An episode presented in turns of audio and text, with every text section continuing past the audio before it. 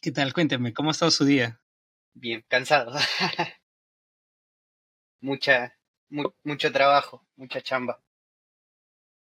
Pero eso es bueno, eso es bueno que haya chamba. Sí, sí, sí, sí. Es bueno, es bueno. Eh, ¿Tu día qué tal? No, en mi caso bien. Sí, normal, la verdad. Estoy con, buscando trabajo ahora, así que mañana voy a tener una entrevista. Y me voy a hacer, pero bueno. Ya con esto me acerco. Hago como experiencia de qué puede pasar. ¿Entrevista en, o sea, algo de tu carrera, sí, o...? No, de, de laborar una, de ir a una farmacéutica como técnico. Así que no sabe nada que ver con...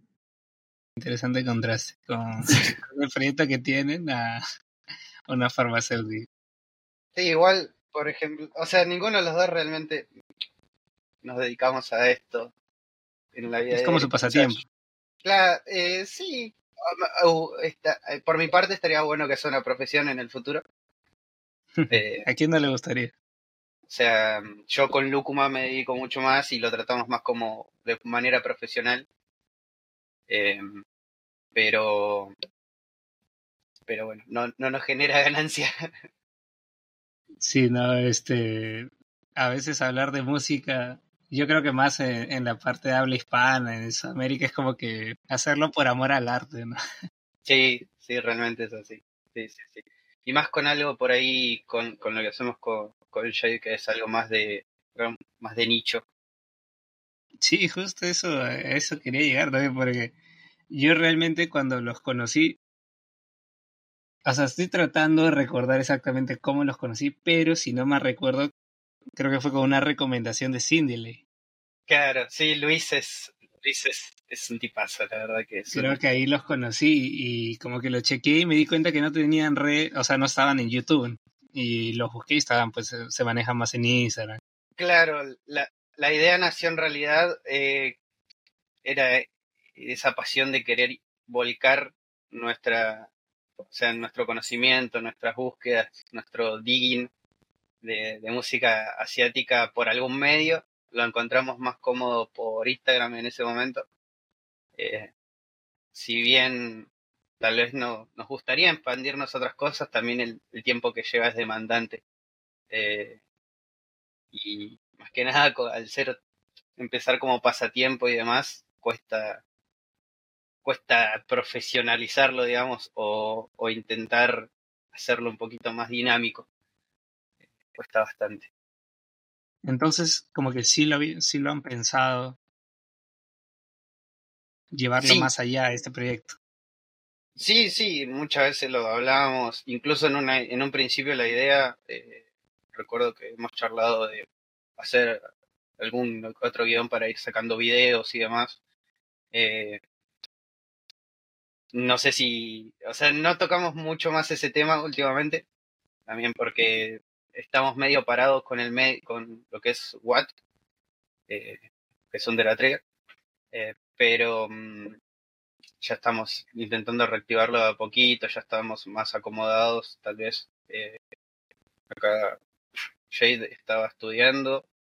Sí, terminé hace poco la escuela, así que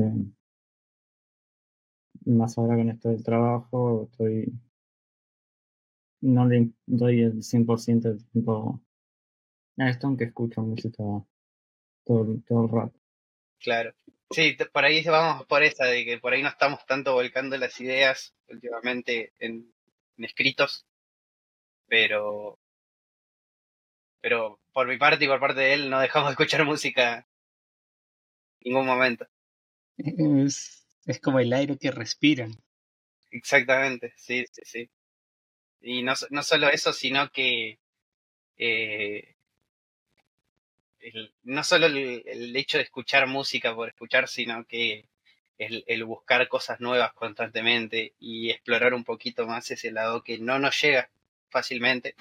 Eh, Shade es impresionante el digging que hace, o sea, realmente me sorprende. Y él es mucho más apasionado de toda esa música que a mí me cuesta introducirme un poco, que es la electrónica y demás. Eh, eh, sabe mucho, sabe muchísimo, a mí me, impresiona el conocimiento que tiene por esa área y, a mí me gusta todo lo otro, todo lo que hace ruido.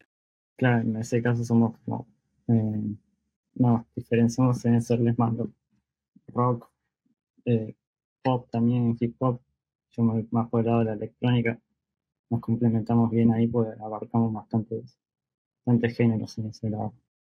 Un día me puse a ver este esos típicos videos que sube pues a YouTube Sindele, que son pues los extractos de su live. Y veía, tiene un par de videos donde recomienda, pero que son antiguos.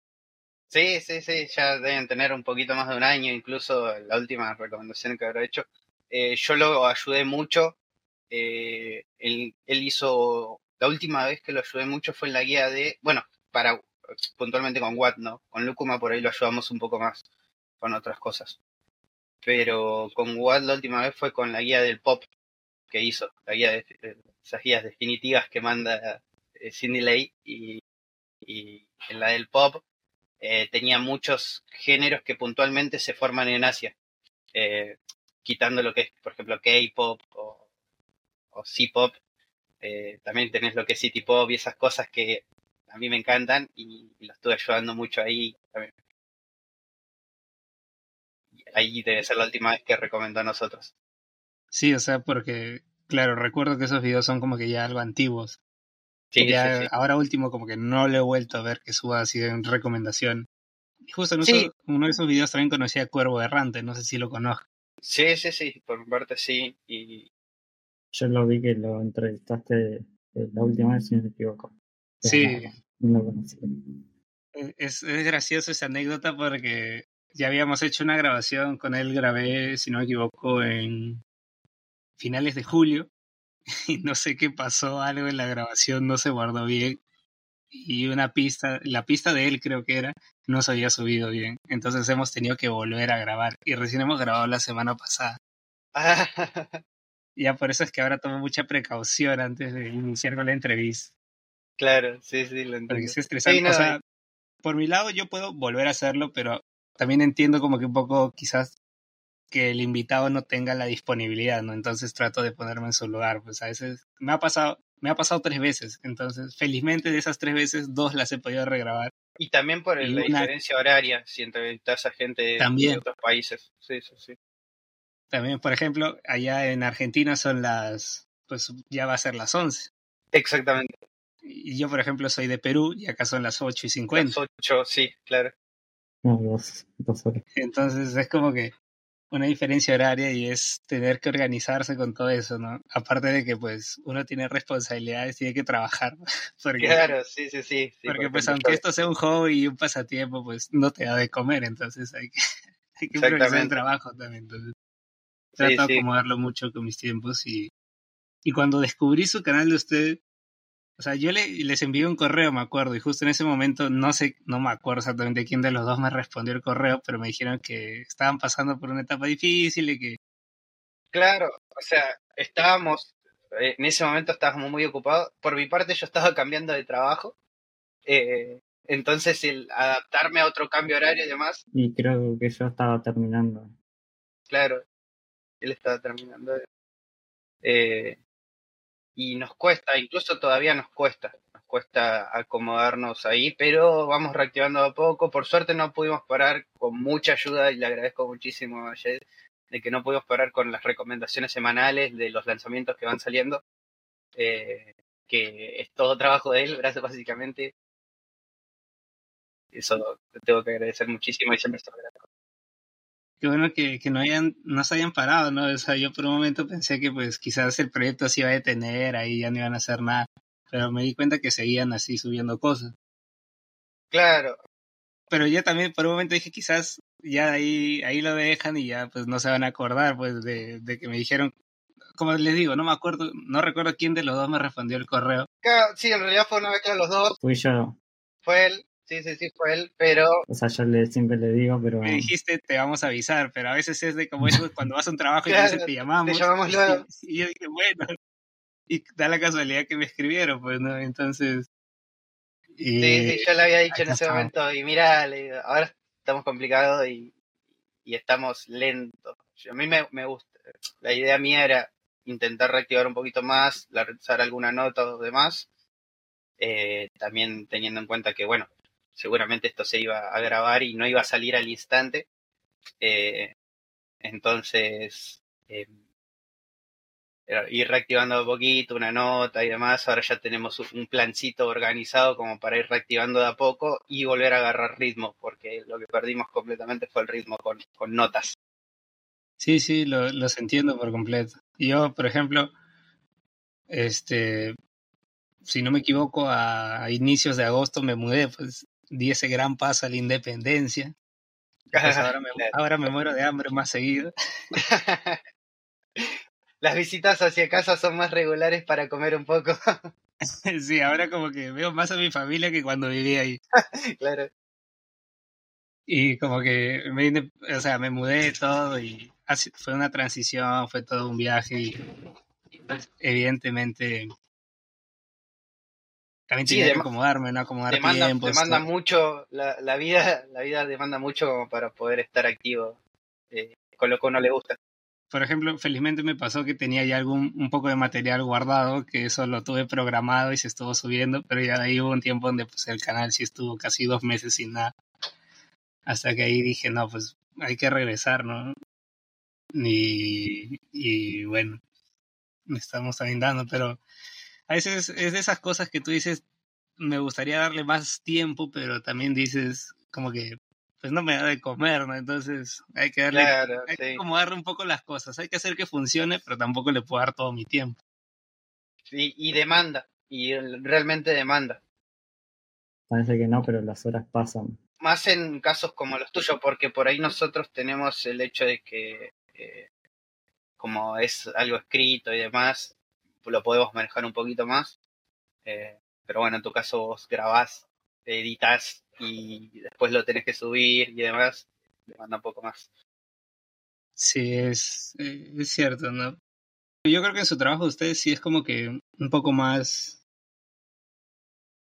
como que darse el tiempo, ¿no? Porque es investigar, porque realmente lo que ustedes hacen es como que dirigido a cierto sector, no es como que quieren llegar a grandes masas, ¿no?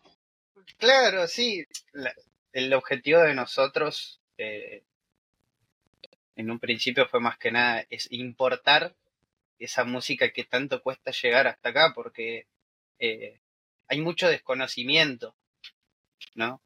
Eh, no hay promoción de la música del otro lado del mundo y hay veces que nos perdemos cosas que son geniales y simplemente porque no está esa promoción de ellos hacia acá. Yo, por ejemplo, así en un video de recomendaciones de un creador de contenido mexicano, este, descubrí a una banda que, pues si no me equivoco es coreana, pues a Epic High, pues los escuché con un...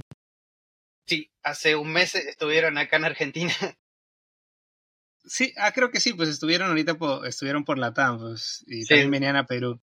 Y, pero justo también me agarré en una época donde estaba ajustado, entonces no pude ir a verlos, pero Sí, sea, yo también estaba. con ese los descubrí con un con un EP que creo que tiene también su segunda parte y muy bueno, o sea, fue como que esas cosas que no te imaginas.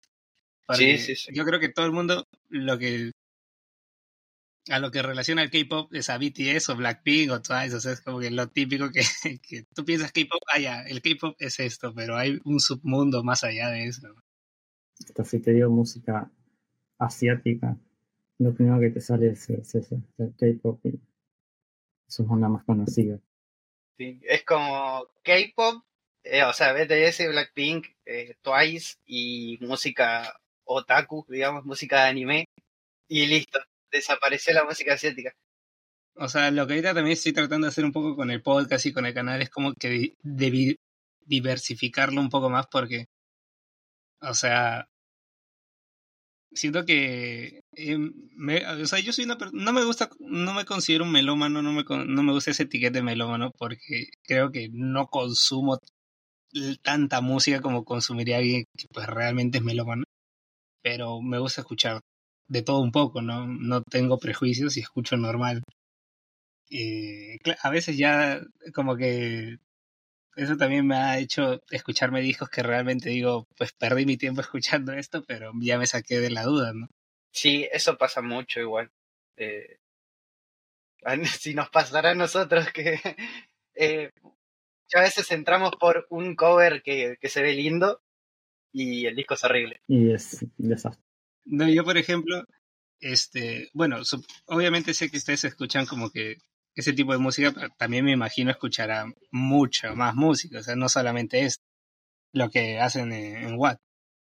bueno, a mí me pasa que yo trabajo para Lucuma también, entonces no solo tengo que estar actualizado con...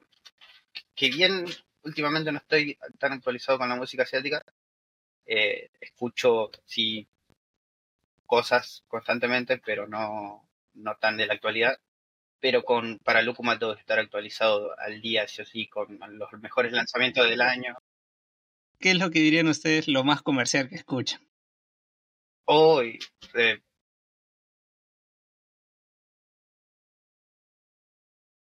del mundo en general. Del mundo en general, de cualquier género. O sea, lo que ustedes digan, wow, esto es como que muy comercial, muy mainstream, así. Mira, hasta me tendré que fijar porque. No, yo soy, yo soy yo soy muy de lo, de lo comercial igual, ¿eh? O sea, igual depende del día, pero no me pasa que no suelo volver a discos a menos que esté pasando por cierto momento en el que el disco me ayuda. Pero yo soy una persona muy básica. O sea, mucho tiempo de mi adolescencia estuve solamente encasillado en el punk. Y solo escuchaba punk. Y hasta que después descubrí, oh, me pierdo todas estas cosas. Pero yo, soy oyente usual de, Kanye West, eh, o, por ejemplo, y también con la contraparte, también soy oyente usual de Taylor Swift, eh, ¡No! Eh, pero tampoco es que estoy todo el día escuchando eso o que lo repito muchas veces por semana, sino que hay puntuales discos que me gustan. O sea, por ejemplo, como decía Kanye, Jesus lo agarro una vez por semana tal vez. Eh, Folklore, que es el disco que más me gusta de Taylor, lo agarro cada 15 días, 20, cada un mes tal vez. Pero porque también me demanda tiempo escuchar mucha otra música. Claro. ¿Y tú, mi estimado Globo?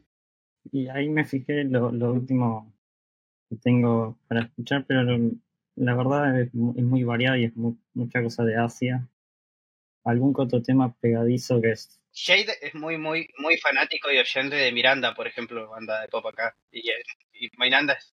Ok, esa no me la veía venir. De Miranda, de Tambionca, sin, digamos, todos pilares de Argentina que soy muy fan. Pero después, internacional, la verdad, muy variado.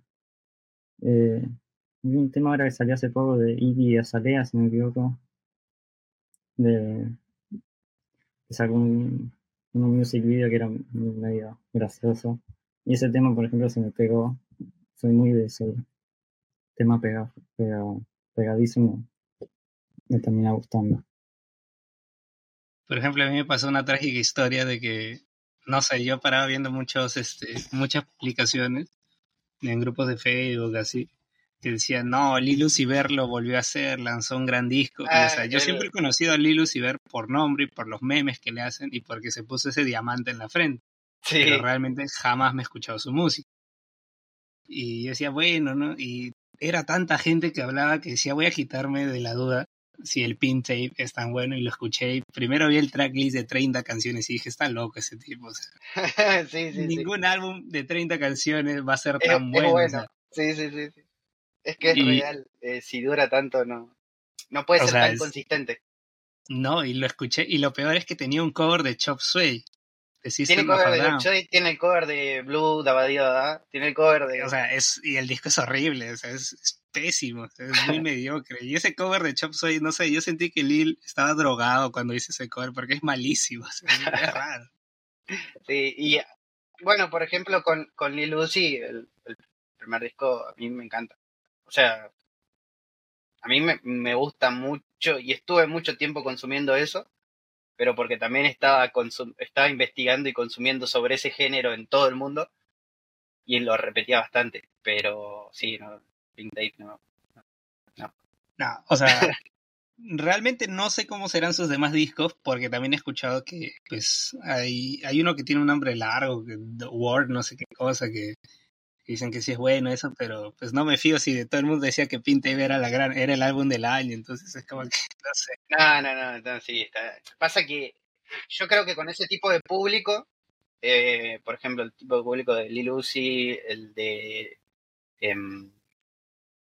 ASAP Rocky, el de Travis, eh, todo ese tipo de público es muy saca un tema y es el mejor tema del año saca un disco y es el mejor disco del año. Y puede ser bueno, o sea, Travis, eh, todo lo que es Astro World, y eso es claramente es bueno y es relevante para, el, para la música, para el género en puntual.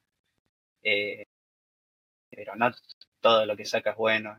No siempre va a ser lo mejor. Es cierto. Y, a mí me pasó, por ejemplo, o sea, no voy a negar que Astro World en su momento fue un disco muy sea, yo creo que posiblemente esté entre los discos del milenio. Posiblemente, pero lo relevante que terminó siendo y lo influyente que terminó siendo, pero yo creo que de ahí todo el hype que él construyó tras Utopia. O sea, Utopia no está a la altura de eso. O sea, es, me parece, no. o sea, no me parece un disco malo. Lo he escuchado varias veces. Me, me gusta, tiene grandes colaboraciones, no la voy a negar. Eh, sí, lo que creo que creo que ese es el mejor punto de Travis, que sabe con quién colaborar. Y yo creo que el disco inicia muy bien, ¿ah? o sea, me gusta cómo inicia, pero creo que de ahí va en picada, o sea, es como que no sé qué hizo, se siente mucho relleno. Y me pasó algo curioso, que ya lo he dicho con, cuando hablé con, con Vidal de Buenos Oídos, que es que sentí mucha influencia de Jesus en canciones específicas, o sea, yo escuchaba canciones y decía, esto es tal canción de Jesus, o sea, yo lo veía ahí calcado, o sea, era como... Es, es raro. Sí, sí, sí. Eh, bueno, pero también es, es, esa influencia. O sea, son Jesus es un disco también muy influyente, eh, mucho sonido de mucha gente. Claro, eh, pero es que tú escuches, es que yo supongo que debes tener los, los, temas, o sea, se, siente un calco, o sea, porque es como que lo escuchas y de frente se me venía a la mente Jesus, porque obviamente Jesus es antes, ¿no? Entonces es como que a la mente se te viene Jesus. Pero pues yo creo que está no creo que sea el gran disco que él prometió vender, el gran disco que decía que iba a ser Utopia. Creo que hubo mucho hype detrás del disco. Esto mismo igual se replica mucho en Asia. O sea, no, no quiero recibir el hate de, de, la Army, pero eh, pasa con BTS todo el tiempo. Eh, es cierto. El tema que saca es el tema del año y el K-pop es eh, gigante. O sea, es una industria inmensa, realmente. Yo creo que, claro, o sea, nadie va a negar que la industria de K-pop es una industria monstruosa totalmente. ellos se han comido el mercado anglo totalmente, pero yo creo que también llegan, o sea, muchos de los singles que salgan a veces, por ejemplo, un, pongamos a BTS. O sea, muchos de sus temas llegan al número uno. ¿Por qué? Porque las fans son muy radicales, ¿no? Dejan el tema reproduciendo toda la madrugada mientras duermen y es por eso que la canción tiene un montón de reproducciones. Sí, sí, sí. O sea, al tener una fanbase tan grande y, y ser así de radicales, que ojo, es, es normal eso igual en el K-pop. Creo que las fanbase son en su mayoría radicales, sí, de, de stream, stream, stream, stream de crear métodos para streamear de la forma más efectiva, eh, que eso ya es otro nivel. Y que no te case el algoritmo. Claro, de engañar el algoritmo para, eh, para poder streamear de la forma más efectiva. Pasa con todos los grupos, pasa que la fanbase eh, es, es, una diferencia abismal de una fanbase a otra. Sí, no, pero o sea, realmente yo creo que a veces hablar de, del K-pop es como que atenerte a lo que pueda venir, porque sus fans a veces son como que un eh, poco, eh, eh, por no decir totalmente tóxicas. Para, digamos, gente de otros ámbitos es medio tabú, porque es un ambiente complicado. También hay que entender que, o sea, hay que entender los dos puntos, creo yo. hay música, hay grupos, o por ejemplo BTS, que claramente son muy relevantes en historia de música. O sea, para mí tiene su relevancia eh, históricamente, eh, porque media economía de Corea debe ser BTS, eh, pero también hay que entender, o sea, creo que uno como oyente, como consumidor de música, tiene que entender que porque algo sea tu favorito, no tiene que ser todo bueno. hay que tener un poco de, criterio en uno mismo. Sí, totalmente de acuerdo. O sea, nada, nada, nada es perfecto, ¿no? O sea. Y, y nadie puede ser tan consistente realmente. O sea, eh, el ejemplo más fácil para agarrar de todos son los Beatles y, y que fueron históricamente de las bandas más relevantes de todo el mundo, eh, pero no fueron consistentes. O sea, sí, tenés una seguilla de discos que son muy, muy, muy buenos. Y de ahí empezó un bajón de calidad. Eh, y no podés, obviamente, uno no va a negar que los Beatles son lo que son, son inmensos, pero eh, se ha llegado al consenso de que no es lo mejor que existe. Sí, no, o sea, ningún artista, o sea, yo creo que realmente todo artista tiene su pico máximo y cuando llegan a ese pico, o sea, es, o te mantienes ahí o simplemente puedes ir ya en bajada simplemente. Es, son leyes de Newton. y o sea, le ha pasado a todos los artistas, pues entonces. A veces, por ejemplo, tenemos un así se nos faltaba una banda que lanzó, si no me equivoco, creo que cuatro o cinco álbumes nada más, llegaron a su punto máximo y ahí lo dejaron, o sea, ya no hicieron más discos. Claro. quedarse ahí. Es que es. Por un lado, también es medio la salida fácil de los artistas. Eh, creo que si uno siente que no está llega que ya llegó a su punto alto eh, y decide irse, es medio como. Eh, no sé, como, como agarrar la salida fácil y listo. yo creo que siempre todo grupo tiene la ambición de esto estuvo bien y lo puedo hacer mejor. Y esa ambición está perfecta. Eh, lo que no suele estar perfecta es la ejecución de eso. Es como, como lo que dijo Harvey Dent, ¿no? O mueres como un héroe o vives lo suficiente para convertirte en un villano. Exactamente, exactamente. Eh, yo creo que no hay otra, una mejor manera de haber iniciado. Yo, o sea, han dado, han dado este, una gran plática de inicio. O sea, yo, yo juraba que quizás su único nicho era, era Watt, así tal cual. Pero ya de ahí pues, Germán dijo que también está con Lúcuma, entonces yo dije, ah, bueno. Y pues totalmente se escuchan pues muy variado. Y ahora como que...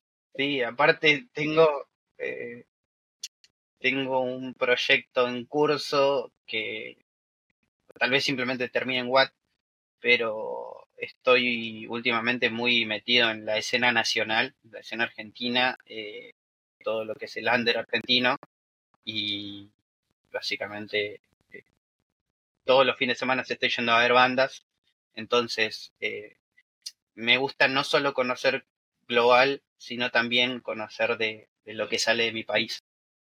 Antes de, como tal, adentrarnos en Watt, ustedes, o sea, también consumen música nacional de su país, entonces. Sí, bueno, en mi caso, la verdad es esas dos bandas nombrantes, Biónica y Miranda, y alguna que otra suelta que, no es que esté de moda ahora, pero es, son buenas. Y, y resumen, por ejemplo, Menagenix y hice a mujeres que me recomendó Germán también una vez. son, no son, son pegadizas, me terminan gustando y es algo que tengo, digamos, pendiente ir a ver algún día quizá, o aventarme más en bandas similares en esos géneros, por ejemplo, rock y eso que de verdad a mí no, no siento que me llenen o no son, no las considero importantes. Yo como soy más del lado de la electrónica vivo de eso, de escuchar música electrónica y cosas estéticas, entonces de acá no, no tomo mucho. Un poco tecno, under que hay acá en Buenos Aires, pero nada más. No sé. Por mi parte, sí. Eh, también esto es un poco de trabajo de, de Lucuma, que como te decía, tengo que estar actualizado lo que sale nacionalmente para, para poder eh, fomentarlo. Eh, así mismo mis compañeros, nosotros en Lucuma somos cinco, tres argentinos, dos chilenos. Eh, así que también mis compañeros chilenos también tienen mucho conocimiento de lo que está pasando ahora en, en Chile. Eh, y es medio una obligación eso que tenemos. Pero no solo es obligación, sino que es por placer. O sea, a mí me gusta conocer qué está pasando, eh, ver cuáles son, creo yo, que pueden ser las futuras promesas. Eh, también hay una vertiente muy linda que están haciendo, que nació luego de la pandemia. Eh, y, por suerte se está moviendo bien, se está fomentando y está, está ganando un poco de terreno. Así me, bandas como mencionaba antes Facu, eh, eh, eh, como Nena Genix eh, o, o, otras bandas así de, del ámbito. Eh, hay ciertos géneros que por ahí se están reviviendo acá o están simplemente naciendo géneros que nunca hubo, como el emo o escrimo, que, que hay una vertiente muy grande ahora dando vuelta. Son géneros que eran impensados acá. Wow, escrimo en pleno 2023, qué loco. Y, y lo peor que está bien hecho, o sea, suena ¿Así? raro, suena raro porque eh, es algo que por ahí uno dice, oh, ya pasó de moda, pero eh, creo que le intentan buscar la vuelta o modernizarlo. Y, y hay, hay, bueno, hay buen material. No todo, no, claramente no todas las bandas que están dando vueltas en buen material, pero, pero hay buenas cosas dando vueltas. Vas a tener que pasarme algunos nombres a, por ella, porque me da curiosidad escuchar Scream en pleno 2023. Yo ya imaginaba ese, esa escena totalmente muerta ya. O sea. No, sí, pas igual pasa en toda Latinoamérica, creo yo que hay géneros puntuales que en Estados Unidos pasaron en un tiempo y acá a Latinoamérica llegaron tarde y se hacen cosas buenas. Eh, o sea, sí, pero que yo recuerdo, o sea, como que el Scream fue, fue esa escena que nació rápido y también murió muy rápido. Sí, pero por ejemplo podés notarlo también con la escena del trap, que la escena del trap en Estados Unidos eh, ah, claro. comenzó, con fue su, como un boom muy rápido, se acabó medio rápido y después de ahí todos los lanzamientos que salieron son mid tirando para abajo y, y llegó acá tarde y ahora acá en Argentina eh, tenemos por ejemplo a Duki que es una figura que está pegando internacionalmente de una manera increíble y hace lo mismo que hacían en Estados Unidos hace 10 años. Pero yo, yo creo que la escena trap murió muy rápido en Estados Unidos porque sus exponentes fallecieron muy temprano. ¿no? sí, bueno, también el ambiente es complicado. No solo eso, sino que obviamente acá el trap de latinoamericano está muy diluido.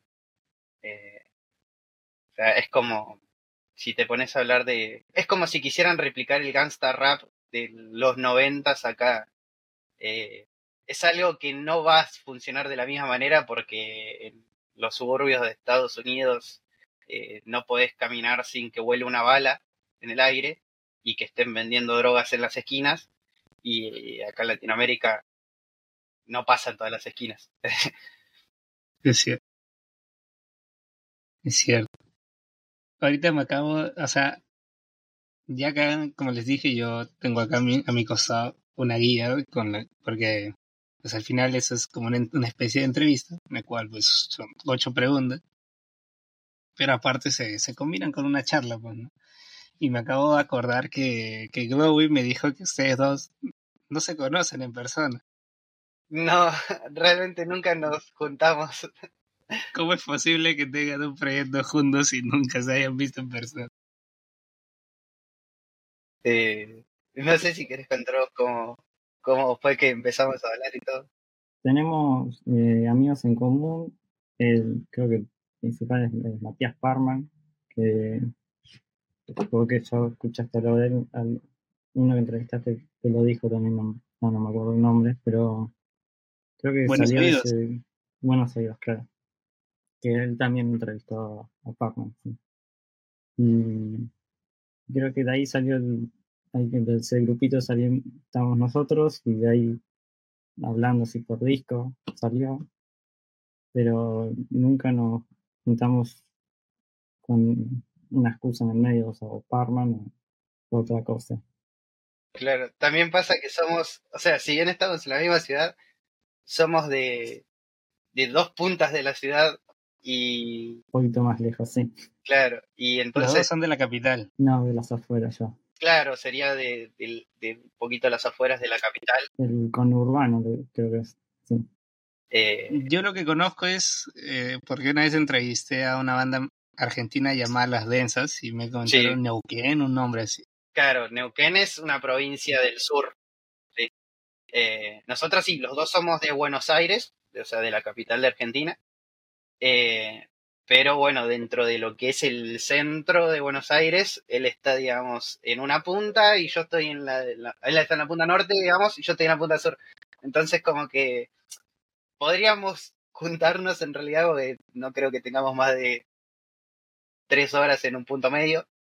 Eh, pero realmente no se dio una situación, no se dio una excusa como para, como para juntarnos. eh, y, y bueno, mediante Mati Parman nos conocimos. eh, y hablando, hablando, también descubrimos, bueno, la pasión esta de, de eh, y no solo de DJar, sino de puntualmente DJar música, música asiática.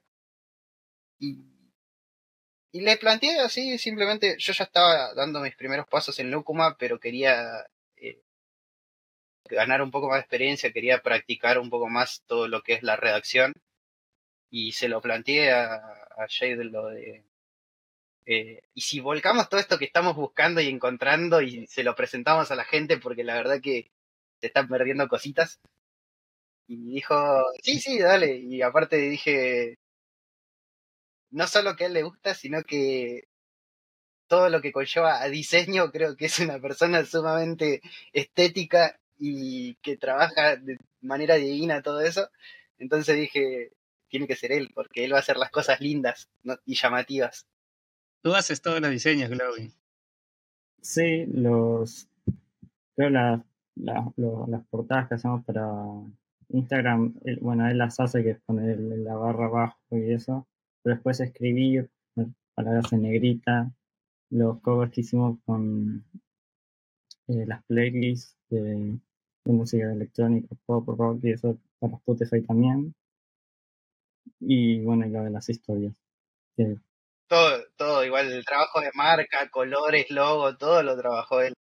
Eh, eh, el color, ese color púrpura, digamos, lila tan distintivo que tenemos es gracias a él. ¿Tú has estudiado algo relacionado al diseño o, o qué? ¿De estudio? sí, No, no, la, no, la verdad que no, no. Me gusta así hacer cosas. En su momento cuando era muy chica hacía cosas en Photoshop, así diseño, pero así por, por hobby también, tampoco hice nada importante. Es una persona nativamente estética. hiciste UAT. Sí, el, el loguito está.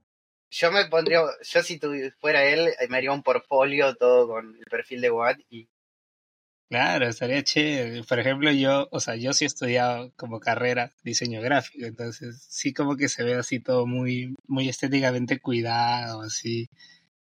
Entonces, yo Y pensé que habías estudiado algo así. también el, el hecho de nosotros de hablar algo tan puntual, tan, tan de nicho, es como que mi idea principal fue como, hay que hacerlo llamativo, hay que hacerlo lindo para que haya alguna interacción al menos, aunque sea que se frenen a decir qué es esto. Eh, porque si venís por nombres de bandas y demás, no lo va a buscar nadie.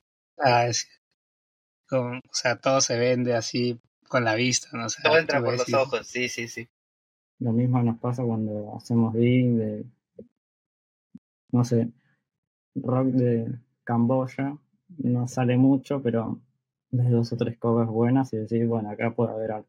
Lo mismo intentamos hacer eso en, Instagram. Es, volviendo un poco a lo que hablábamos en un principio, es también cuando nos ponemos a escuchar música y vemos un cover lindo de algún disco y bueno, después te topás con lo que te topás, puede ser bueno, puede ser horrible, pero entró por los ojos. Sí, sí, suele pasar. A mí, por ejemplo, me pasó cuando estaba en secundaria que justo, bueno, posiblemente los conozcan por nombre, a Tokyo Hotel. Sí. bueno, no sé si los habrán escuchado, pero yo creo que todo el mundo, aunque se ha escuchado una canción de Tokyo Hotel. Sí, bueno, en mi época, cuando eh, ya estaba más o menos finalizando el secundario, estaban ahí muy de moda el estilo Tokyo Hotel, aquí en Alexandria. A, mí, a, mí nunca me gustó el estilo que tenía Bill Cowlitz, se veía muy raro, o sea, bueno, ya entendí, o sea, en ese entonces como que no tenía nombre, pero ya años después pues se llama, ahora se llama un estilo andrógeno, ¿no? Pero es muy raro, o sea, a mí no me llama la atención. Claro, con los pelos ahí todo... En... Sí, o sea... muy glam, pero a la vez muy emo. Exacto, era una fusión muy rara, pero es que también es una fusión millennial, ¿no? Entonces... Sí, sí, sí, era la rebeldía del momento. Y me pasó que creo que sería el año 2014 que pues ellos estaban regresando después de mucho tiempo sin música y pues Bill Kaulitz había empezado a hacer tatuajes, había hecho piercings, estaba con la barba, que no sé qué cosa. Y fue como que un cambio así bastante interesante y anuncian su disco Kings of Suburbia. Ah. Y yo lo vi la portada y dije, fue de esas cosas que tú ves la portada y dices, no lo he escuchado el disco, pero necesito escucharlo. Claro, esto es buenísimo, e, esto tiene que ser buenísimo. Además que la portada era súper diferente a todas sus demás portadas de sus primeros discos, porque los primeros discos era todo negro, así. Y esta portada era súper colorida, así. Entonces, algo me llamó la atención y le pedí a mi tía que me trajera el disco de Alemania. Y me lo trajo. Oh. Y todavía, yo le pedí el disco la edición normal y me trajo la edición de Lutz. que venía, es un montón. Que venía todavía, o sea, que venía con este, con un DVD que ahí pues el making of de todo cómo, cómo lo habían hecho el disco. Y lo escuché el disco. O sea, en esa época, o sea, yo todavía no tenía Spotify. Ya existía Spotify, pero pues era menor de edad. Sí, en esa época realmente no escuchábamos. Eh, eh, la gente todavía descargaba de YouTube y te lo pasabas a MP3 a tu celular. Sí, sí, sí. Y, o sea, era muy raro, o sea, nadie hacía eso. Entonces, yo me escuché todo el disco y me quedé, wow, qué gran disco, dije o sea, me vaciló muchísimo, pero fue de esas cosas que simplemente ves la portada y dices, este disco va a estar muy bueno. A veces pasa que sí te gusta y a veces pasa que dices, he perdido mi tiempo. Sí, sí. Bueno, ah, con el tema de, yo tengo mis formas de búsqueda de ver lanzamientos eh, semanales, o sea, todos los lanzamientos, todos los lanzamientos que se generan en Asia. Eh, y y muchas veces, o sea, son, realmente son muchos países y salen muchos discos por país, eh, algunos tal vez no tanto, pero es, depende de la semana. Y, y uno no puede chequear todo, y menos nosotros, por ejemplo, todos los discos que se suben a las plataformas digitales como ley, como por actualización o porque así se gestionan las plataformas, son los viernes. Todos los viernes se suben eh, una oleada de discos semanal a todas las plataformas. Eh, nosotros publicamos las recomendaciones semanales de los lanzamientos los sábados o domingos, depende. Eh, y uno en un día, dos días no puede chequear todo lo que sale. Entonces muchas veces es revisar entre todos los lanzamientos lo que, conoce, lo que conocemos. Él busca mucho lo, también por nombre o entre los artistas que ya seguimos y yo por ahí voy viendo si caso algún nombre o no, y si no, voy directamente a tapas que me llamen la atención. Y, escuchar un poco, claro, escuchar un poco de eso y ver, filtrar, claro. Yo una vez escuché, o sea, no recuerdo de quién escuché, pero escuché que alguien dijo, si tú escuchas los primeros 30 segundos de una canción, puedes saber si escuchas los primeros 30 segundos y los últimos 30 segundos puedes saber si la canción es buena o no. Y una vez intenté hacer eso y como que sí funciona, pero a veces te quedas con la duda, ¿no? Y sí, sí, sí. Me mucho a escucharlo de completo. hay discos que son dudosos. Pero bueno, ya por ejemplo, si lo que me pasa usualmente es que si es una banda o artista que no conozco para nada y escuché dos temas del disco y no me gustó o, simplemente está mal hecho, ya no lo tengo en cuenta para nada y lo dejo de escuchar ahí. A Jade por ahí no le pasa tanto eso. No, más o menos, yo soy muy de, saltear y pasar rápido, escuchar rápido. Soy también mucho de, de reescuchar discos. Claro, yo no, no soy, hasta no sé si hasta no sé si escuchar discos, siempre escucho la música que me gusta y de vez en cuando descubro cosas de más. Pero si son cosas nuevas, etiquetas, qué género más o menos es, cuánto dura, qué hace el artista, 30 segundos, el drop, mm, no me he visto otra vez. No, y con los álbumes la mayoría pasa lo mismo. intento consumir un álbum entero, pensarlo y mm, estos dos tracks están interesantes, vamos de vuelta. Pero bueno, el tiempo pasa. Sí, yo, yo, yo no, yo completamente lo contrario. O sea, si escucho el disco una vez y no me cerró el disco, probablemente no lo vuelvo a escuchar. Eh, soy. No, no, no tengo tiempo para perder en eso. Bueno, en tu caso sí no tienes mucho el tiempo, porque es como que tengo que escuchar el siguiente, ¿no? A veces a mí sí me pasa que yo digo como que cuando me piden mucho, habla de tal disco, habla de tal artista, digo, voy a darle una oportunidad.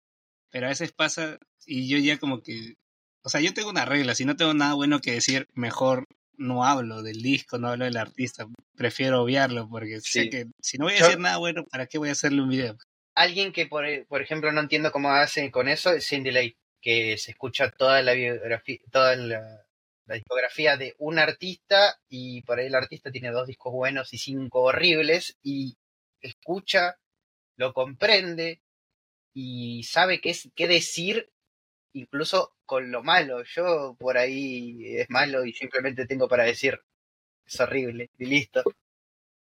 Sí, sí, o sea, es muy cierto. Yo un día sí me estaba viendo el video que le había hecho a Green Day con toda su discografía y la realidad es que Green Day en un punto ya es declive Green Day llega, los últimos 3, 4 discos son completamente inescuchables. lleva, o sea, lleva de mal en peor y me daba risa como, o sea, les tiraba mierda, pero bonito, ¿no? O sea, sí, sí, lo hace de forma inteligente. dice tan formal que sale bien. Claro, es, algo complicado. Yo no, realmente, como te digo, si escucho algo y ya no me llama la atención, no, no es que no me llame la atención, porque no pasa por ahí. También consumo mucha música que no me gusta, pero entiendo que es buena.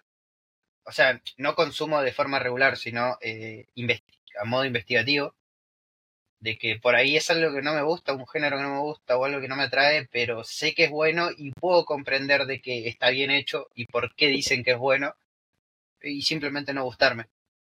Tengo ese punto de objetivismo, digamos, pero creo que es algo que adquirí con el tiempo después de cruzarme con muchas cosas que eh, no me gustaban y, y realmente están bien hechas. Eso en mi caso, por ejemplo, es algo que me cuesta. Si no me gustó la primera, no. A menos que saque algo puntual que, me enganche, no, no vuelvo atrás. Es malo y. Pero bueno, hay que aprender. Hay que escuchar otras cosas también. Yo me acuerdo en el 2018, cuando Arctic Monkeys anunció el Tranquility Base Hotel and Casino, y o sea, lo anunciaron simplemente, no lanzaron ningún sencillo, nada, y fue de esas promociones, esos regresos que, wow, o sea, yo creo que no he visto un regreso así tan épico como el de ellos, porque ya luego el regreso con Dakar fue muy tibio. Sí, sí, sí. Bueno, eso es algo, por ejemplo, eh, justamente nombraste una banda que a mí no me gusta. ¿No te gusta Arctic Monkeys? A mí no me gusta Arctic Monkeys y jamás me gustó Arctic Monkeys, pero eh, puedo comprender perfectamente por qué son buenos, cuáles discos son buenos y, qué es lo que lo hace eh, que esté bien hecho. Pero por gusto no, no, me atrae.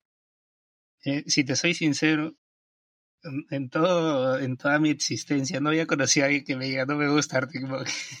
es como que la banda que es como The Strokes, o sea, todo el mundo los conoce, hay discos que a nadie les gusta. Bueno, eh, ¿Tampoco te gusta The Strokes?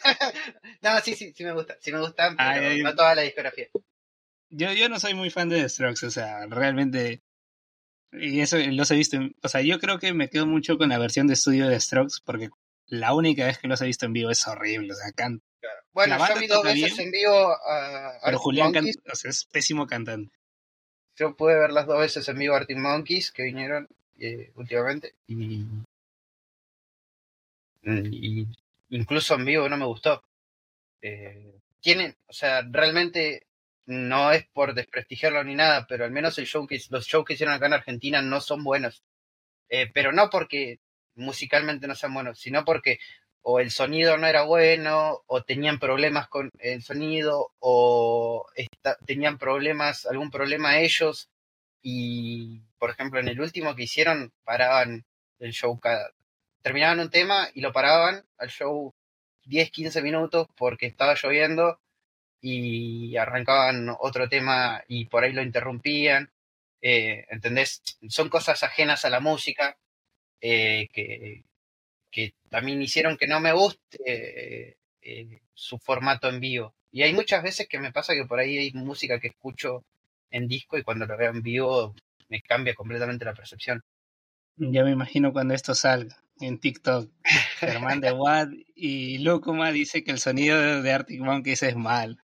No, no, no, es que eh, hay mucha gente que te lo puede confirmar que el último show, Bueno, yo siempre he querido verlos en vivo y pues no he tenido la oportunidad. O sea, la primera vez que vinieron al Perú, que venía con la gira de Tranquility Base Hotel and Casino, quise verlos porque el disco realmente me gustó, pero estaba sin, no tenía plata. Y ya luego cuando anunciaron, cuando volvían con la gira de Dakar, realmente no me fascinó Dakar. Como que un disco Claro. me, me pareció bueno, pero muy me. O sea, que a mí siento o que sea, ya se están yendo de, demasiado sali- cuando experimentales. salían los discos lo escuchaba. O sea, siempre los escuché y demás, porque me gusta darle esa oportunidad y siento que por ahí hacen, o sea, puede ser que haya una banda que haga cierto disco que me haga un clic y listo. Eh, no solo con Arctic Monkey, sino con muchísimas bandas más. Y cuando salió Descartes tenía un amigo que estaba como, ay no, Descartes, ay, ay, salió otro disco de Arctic Monkeys y, ah", yo era como, "Eh, dame, dame. No, Pero- o sea, a mí, a mí sí me pasó un poco que al inicio sí me, como que me voló un poco la mente, pero creo que fue con todo el hype y euforia que venía del primer, porque yo, por ejemplo, tengo una regla de que si un artista anuncia un álbum y lanza un single para promocionar ese álbum, yo solamente me escucho ese primer single y de ahí no escucho nada hasta Claro, el lanzamiento ahí. del álbum. Sí, sí, sí. A mí depende. Si es, si son artistas que me gustan mucho, yo tengo la regla de directamente no escuchar nada hasta que salga el álbum. Claro, Ni siquiera el bueno, claro, o sea, también me pasa. Pero, y, o sea, a mí el primer sencillo que lanzaron con Dakar me gustó mucho, pero ahí escuché el disco y creo que estaba muy emocionado. Y ya luego con el tiempo lo fui escuchando y dije, como que no era para tanto, ¿no? O sea, era como que un disco que está bien, pero bueno, o sea, Sí, yo creo que la sea, gente está el muy sonido es bueno y está muy bien hecho el disco. O sea, yo musicalmente contra ellos no tengo nada malo para decir porque hacen bien lo que hacen.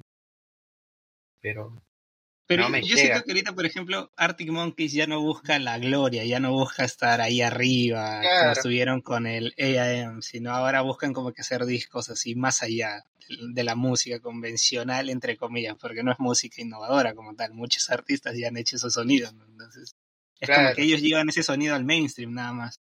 sí, sí, es como si hoy día volviera Radiohead. O sea, no te esperarías que hagan lo mismo que estuvieron haciendo porque claramente no les interesaría ir por, por el de hacer un hit, sino, o sea, hacer un hit dentro de los suyos, sino que irían por, hoy nos juntamos, vamos a explorar algo, divertirnos un rato y que pase y nos separamos de vuelta. Hay algo que como está resonando en mí y me da curiosidad. Yo sé que pues Germán está involucrado en Luco, pero o sea, antes, en general, antes de pues qui- cualquier otro proyecto que hayan tenido, ¿ya habían intentado hacer algo así parecido a Watt? ¿O es la primera vez que hacen algo así concreto? Esa es la primera vez. Bueno. No para compartir. Y en mi caso tampoco. Eh, arranqué en paralelo justamente con colaborando en Lucuma y creando What. No lo había intentado previamente, pero porque eh, tal vez soy un poco metódico. Me gusta investigar y saber antes de informar a los demás. Y por mucho tiempo sentí que no sabía nada y que tenía que investigar más, más y más y más. Hasta que hubo un tiempo en el un, hubo un año en el que estuve desempleado todo un año y llegó un punto en el que dije me informé mucho, ya necesito liberar, una enciclopedia. liberar memoria. Claro. Necesito liberar memoria por algún lado, dejarlo anotado en algún lado. Eh, creo que fue más por eso que otra cosa. ¿Por qué, por qué What? ¿Por qué ese nombre? ¿Por qué Under Asian Try? ¿Por qué? Eh, Creo vamos a si me das un dos segundos te lo puedo buscar en el, en el disco en el momento que salió, pero o sea, yo recuerdo que venía la idea medio como por. Era como.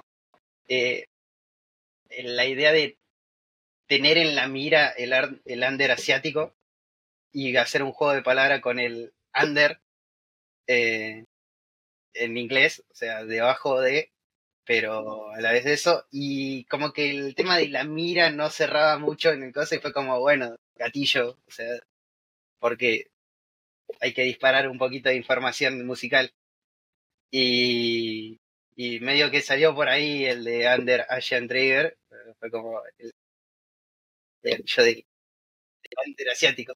sé que primero fue Under a Trigger, que primero había sido Under a Trigger y el A quedaba solo Under a Trigger y ese lo pasamos a que sea Asia. Claro, quedaba medio suelto. Y era como medio ese, ese juego de palabras, de, como de tenerlo bajo la mirilla o tener esa, esa data bajo el gatillo. eh, y cerraba por todos lados. Sí, igual la verdad fue un tirar palabras y a ver que se puede juntar que sea suene bien. Y salió. Pero de todos modos, ese acrónimo de What suena chévere. claro, o sea, a mí me encanta decir what. Es que cuando cerró con el loguito, después de que, de que Jade hizo el loguito y me encantó el loguito que hizo, dije, seguís para acá. What queda perfecto también, o sea. Como que todo se alineó y todo llegó a eso, ¿no? Sí, incluso, o sea, pasó el tiempo y a mí me dio un poco de cringe el, el Under Trigger. Y llegué al punto de que me gustaría cambiarlo, pero después veo What y me gusta decirle What y es como, Pero, o sea, como que ese, a ese What llegaron después. claro, ese What directamente fue como, bueno, el acrónimo de, de la frase que queríamos. O sea, cuando, cuando ustedes ponen el nombre no lo planifican para que suene así. No, no, para nada. No. Fue más un resultado de- de- para hacer el logo. Bueno, que, por lo que estoy revisando, me acuerdo haber hecho un montón de logotipos, a ver cómo podemos hacer el loguito para el Instagram. Y hasta que, bueno, a ver, Under a pie en un círculo, no convence, como una estrella, tampoco. Incluso en un momento el, primer logo que usamos fue ese que era tipo eh, crucigrama y te decía como under, eh, el, el Asian acá y el trigger, under acá, Asian acá y trigger acá, y decía la línea de what, pero como por meter las palabras en algún lado. Claro, por, por hacer un logo. Y después quedó, y, pero UAT, y si lo Claro. Y usamos eso hace mucho tiempo y ahí quedó what, pero después le dio, ya te digo, el toque estético que tiene Jade es Como Y dicen, menos es más, ¿no? Sí, había que ser minimalista para que se vea bien a la vista. Sí, incluso eso es lo que, esa es la línea que, que me gustó seguir y mantener en, los posteos. Y si bien cambiamos el formato varias veces porque dejó de gustarme, y creo que sí también le dejó de gustar, eh, siempre era como ese de cuanto menos cosas tengamos en la pantalla, en, la- en el posteo, en la imagen, en las historias, todo, eh, va a quedar más lindo. Es como que ya el color, el color que eligió él, ya es bonito y distintivo. Entonces, con eso ya se entiende. ¿Y por qué ese color? a mí me gusta el lila como color general y, lo metí ahí. Ah, ah. A mí también, uno de mis colores favoritos es más ahí violeta, por ahí un poquito más oscuro, onda Eva 01. Eh, pero eh, también buscamos, en ese momento me acuerdo que habíamos buscado un, buscar un puntito medio como para combinarlo con una paleta de colores, hacer una composición de colores que concuerde.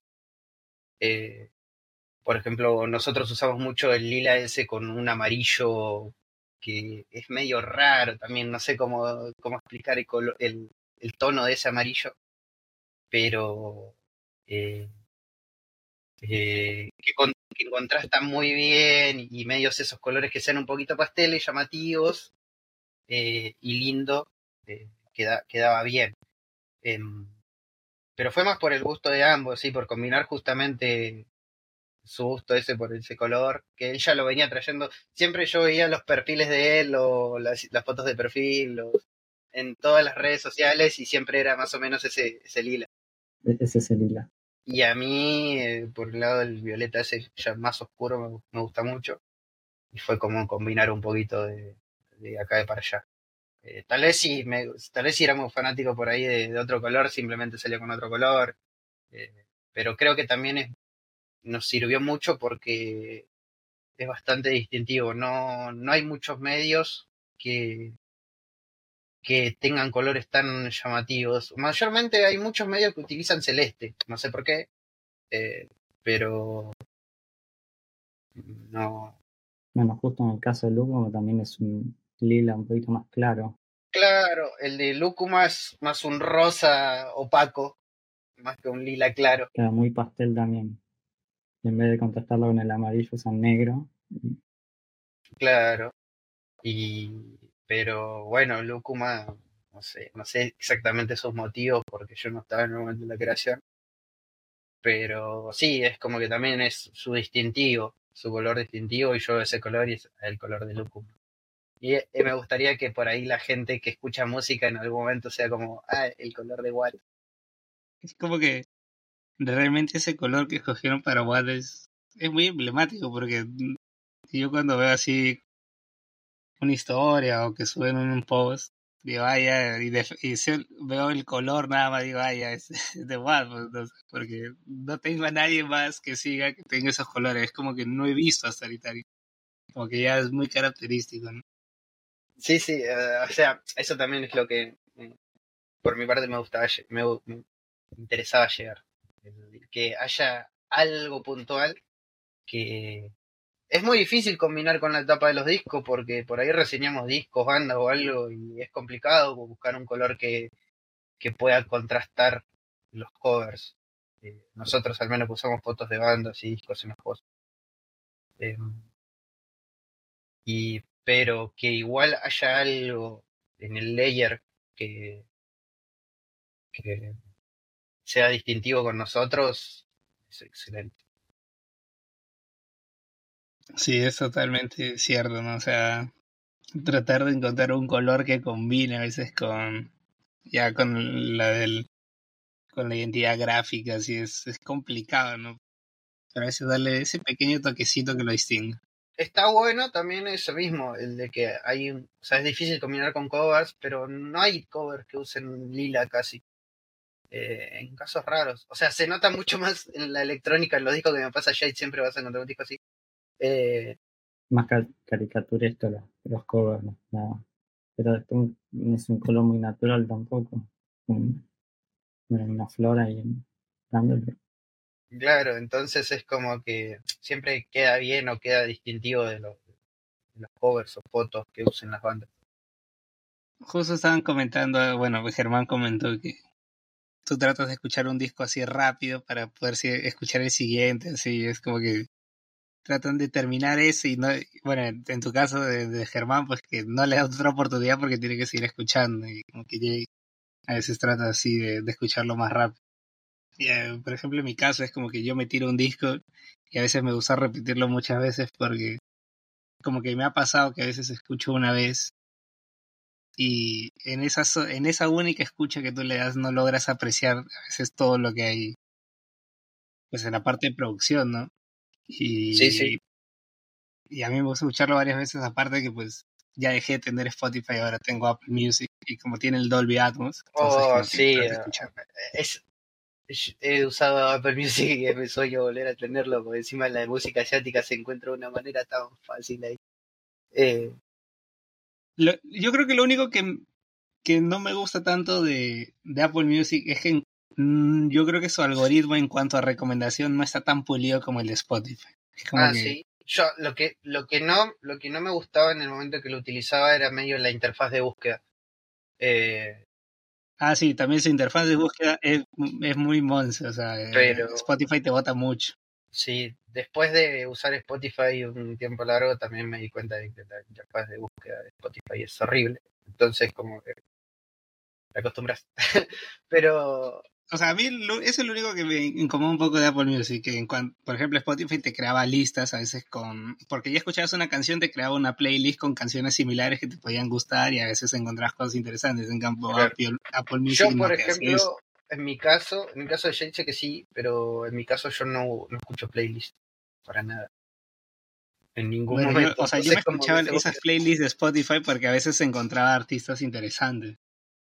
Claro, sí, sí, sí. Es una gran herramienta de, descubrimiento.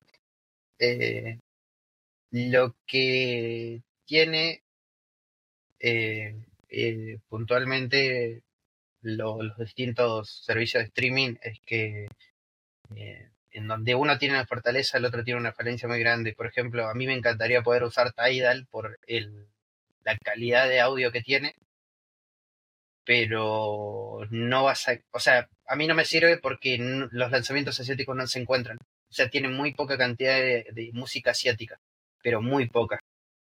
Yo, yo también he probado por, que ahora ha sido por tres meses Tidal y uff, o sea, para alguien que quiere calidad, es muy bueno.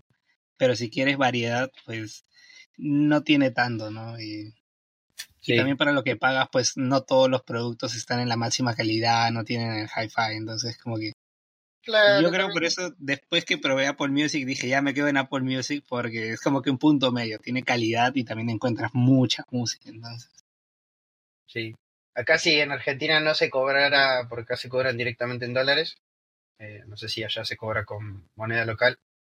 No, acá se cobra con moneda local. Claro, acá se cobra directamente en dólar, eh, por bueno, todo el tema de la situación, y es como que eh, es difícil pagarlo de manera directa. No por, no por el monto, porque por ahí el monto no es grande, eh, convirtiéndolo, pero es difícil poder pagar, o sea, tenés que tener si o sí una tarjeta internacional que acepte pago en dólares y demás, y por ahí el costo es el mismo que, Spot, que pago Spotify pero es más difícil poder pagarlo. Em, y bueno, termino cayendo en Spotify, que no me quejo porque me sirve, me sirve, es, me es útil, me ayuda, a pesar de que su interfaz sea mala. Rinde.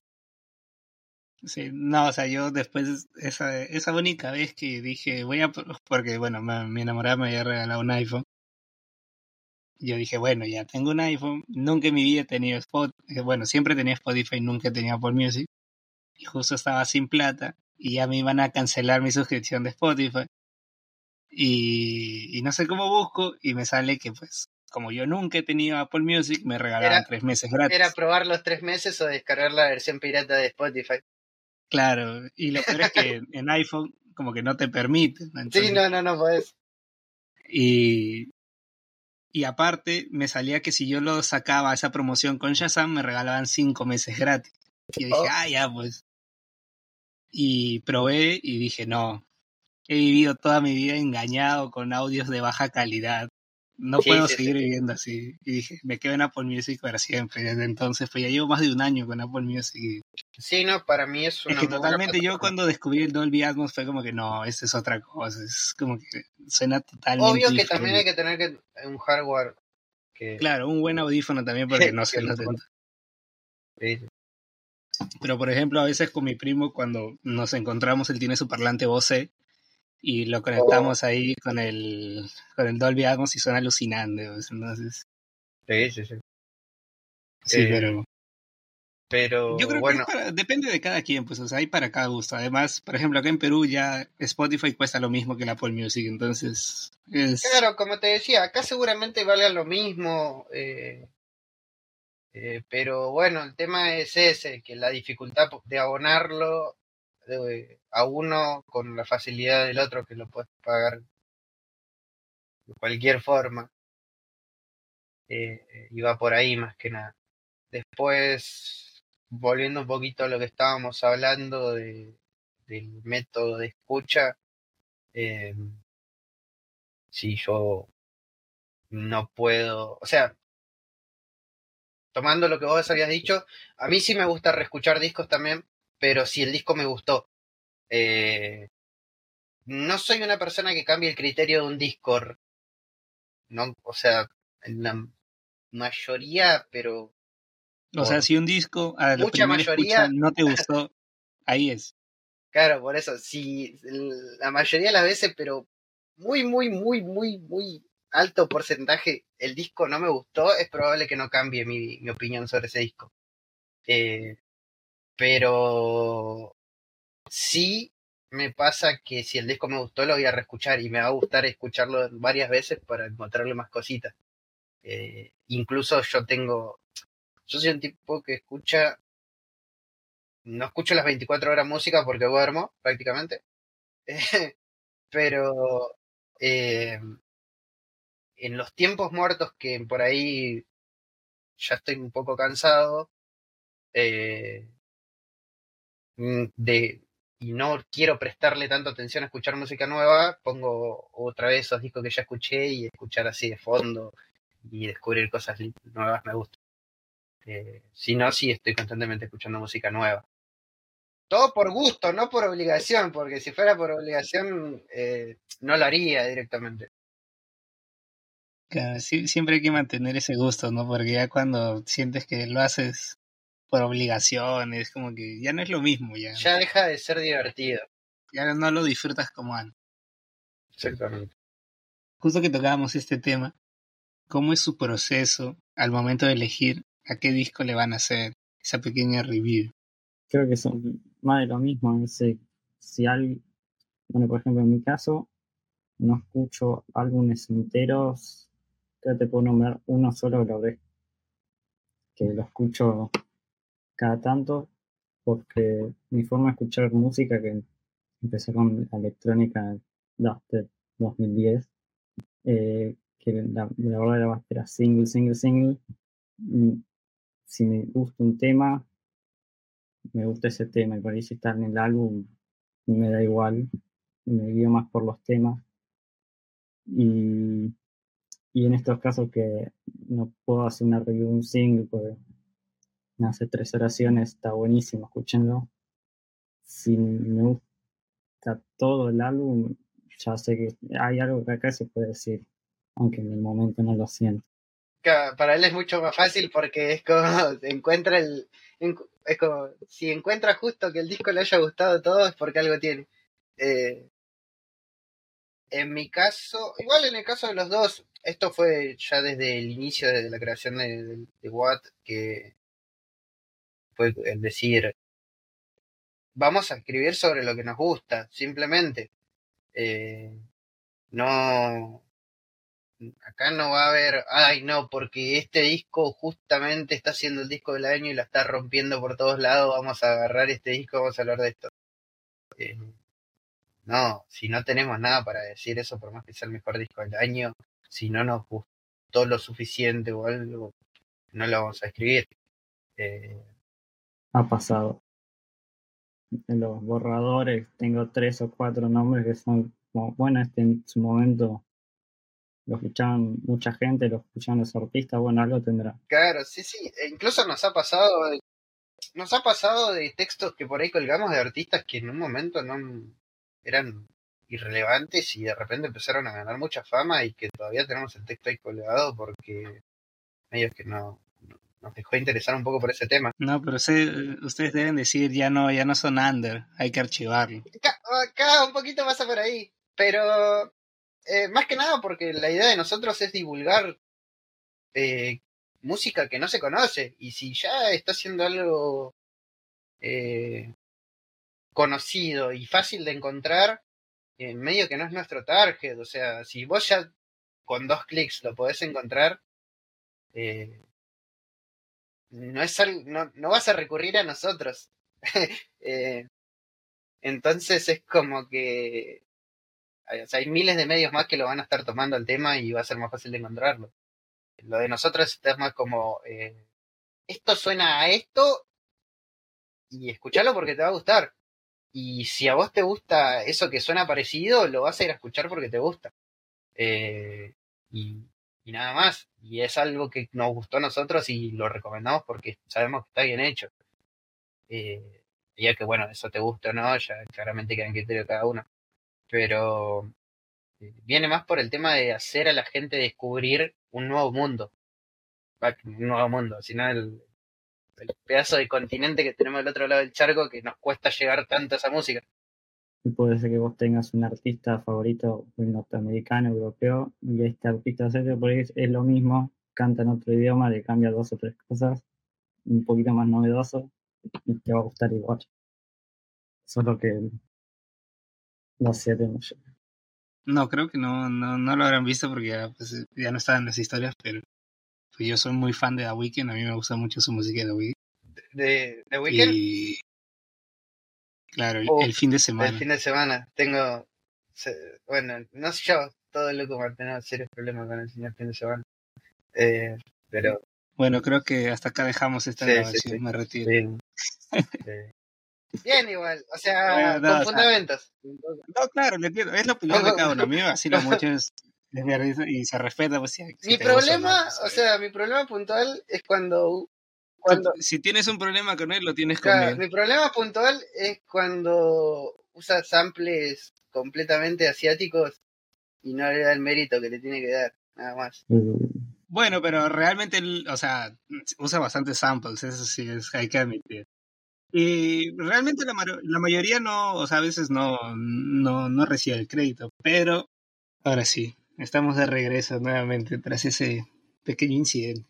Yo creo que, que Riverside lo, lo cortó porque nos estábamos exaltando demasiado. ¿eh? Claro, ahí va a haber un pequeño altercado. en Riverside también son fans de la Weekend. No, igual mi problema es puramente personal como, como, como, como ser, no como ser musical. Así que no. O sea, te, o sea, te incomoda que, que no le dé los créditos. No, y no solo eso, o sea, más cosas de su persona en general. Pero eh, musicalmente está bien, Lo he escuchado y, y en su momento, en el. Ay, ¿cómo es que Cuando tenía el, la palmera acá.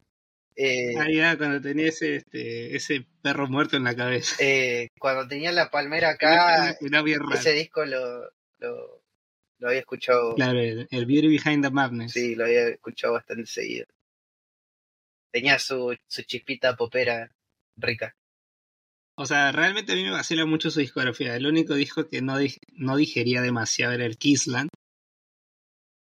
Hasta que un día mi primo me dijo un refrán que ya con el tiempo como que le tomé más aprecio, que me dijo, Kissland es como el vino. Mientras más años pasen, mucho mejor se pone.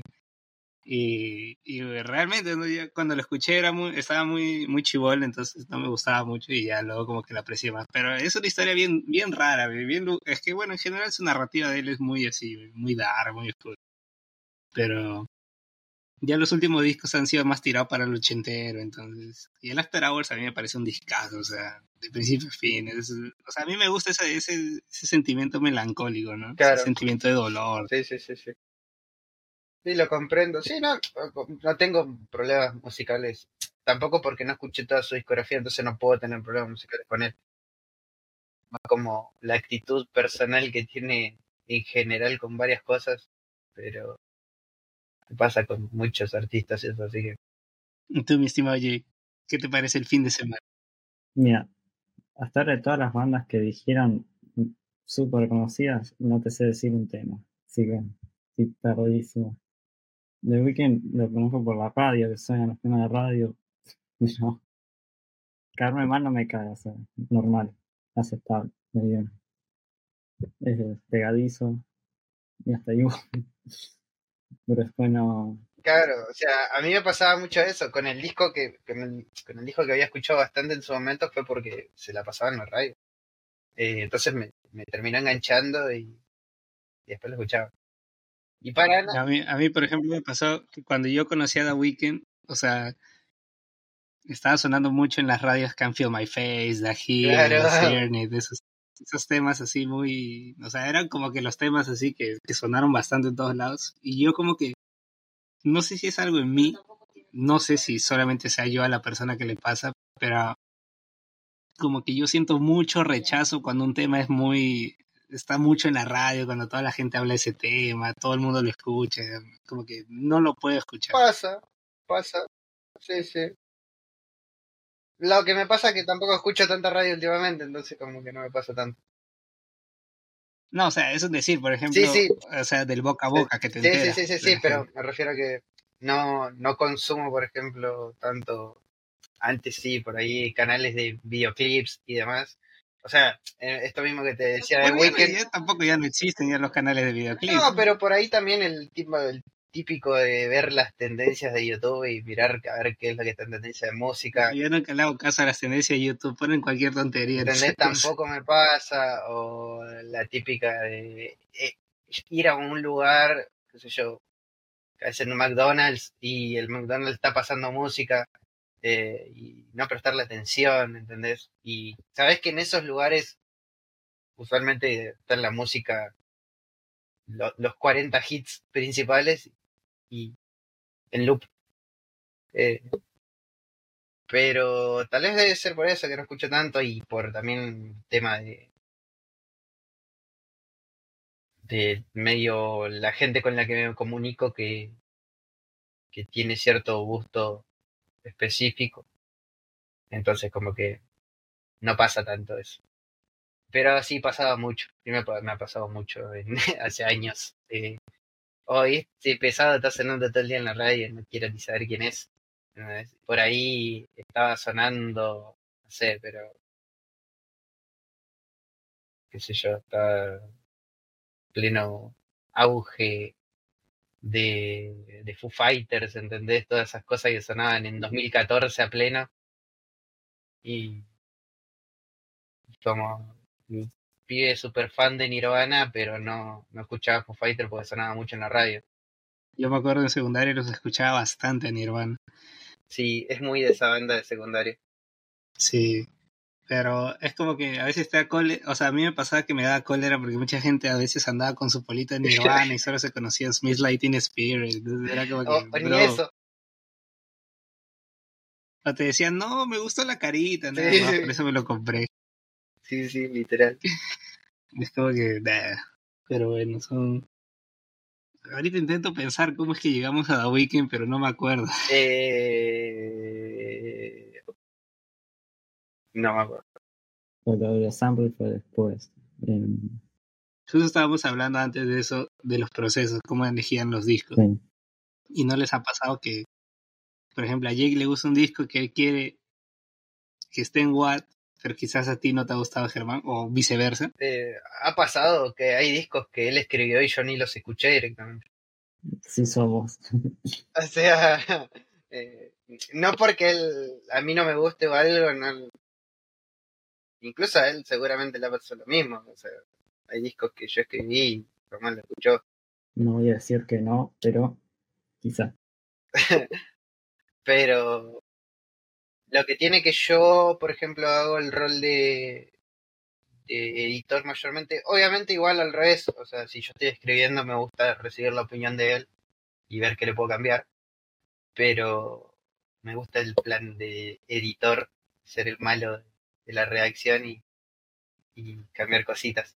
Entonces, me ha pasado que he tenido que escuchar discos que él estaba escribiendo simplemente porque ah, para añadir cosas al texto, para editar, o hay veces que no escribe bien algo o lo, lo, lo vuelca tan bien en el texto que, que tengo que editar cosas más técnicas de redacción y ni me es necesario escuchar el disco y por ahí no lo escucho y es algo que no digo que no me vaya a gustar pero por ahí es algo de electrónica que yo no entienda probablemente. Y entonces directamente no lo escuche, porque no, no es el momento para que yo me ponga a entenderlo. Ah, sé que algún día voy a agarrar y voy a levantar con las ganas de decir, hoy quiero investigar qué rayos es el, el tecno y cómo suena el tecno y, en qué puedo diferenciar el tecno de otras cosas. Eh, y lo voy a hacer, pero no lo hago.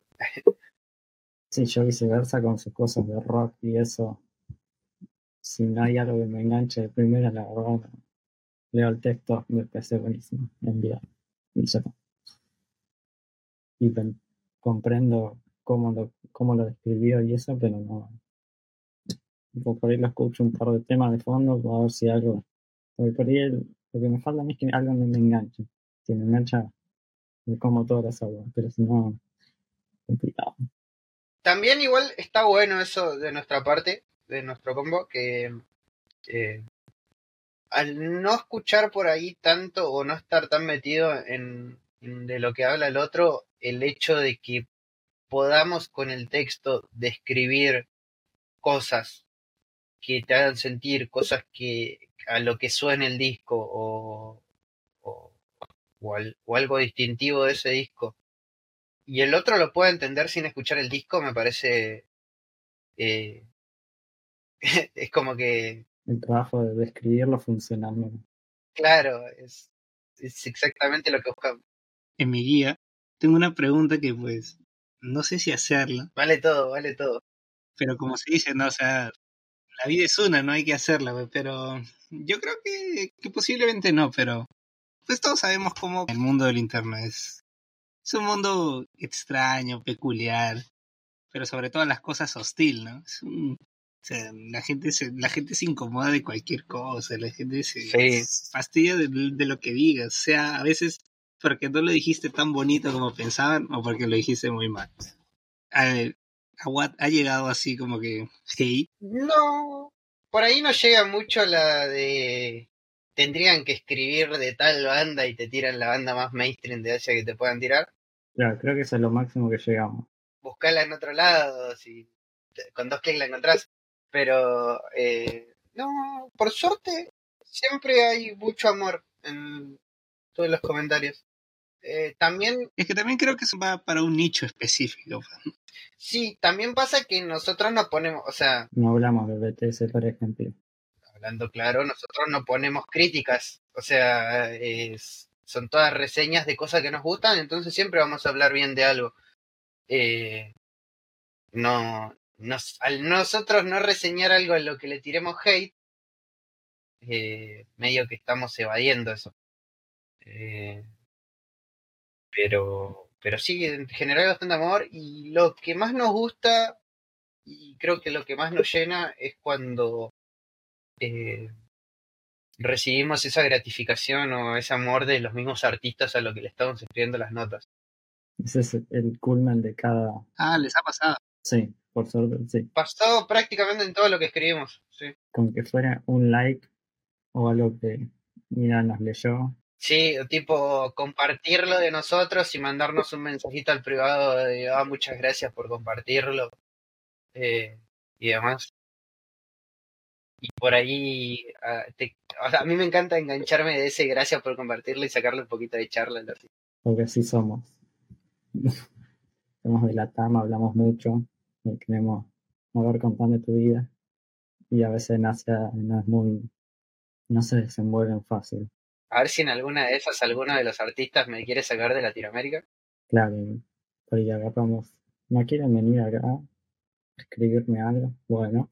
¿Quieren, ¿Quieren pasar a tocar un ratito por Argentina? Les consigo lugar, les consigo casa, les doy de comer. Vamos a visitar el pub. Por suerte, sí, por suerte no hubo hate hasta ahora. Esperemos que siga así. Y si viene hate, ya va a ver. No, ya van a ver. Si viene hate, lo voy a tratar como el hate que recibimos en Lúcuma, con completamente eh, ignorancia e incluso devolviéndosela de una forma muy inteligente.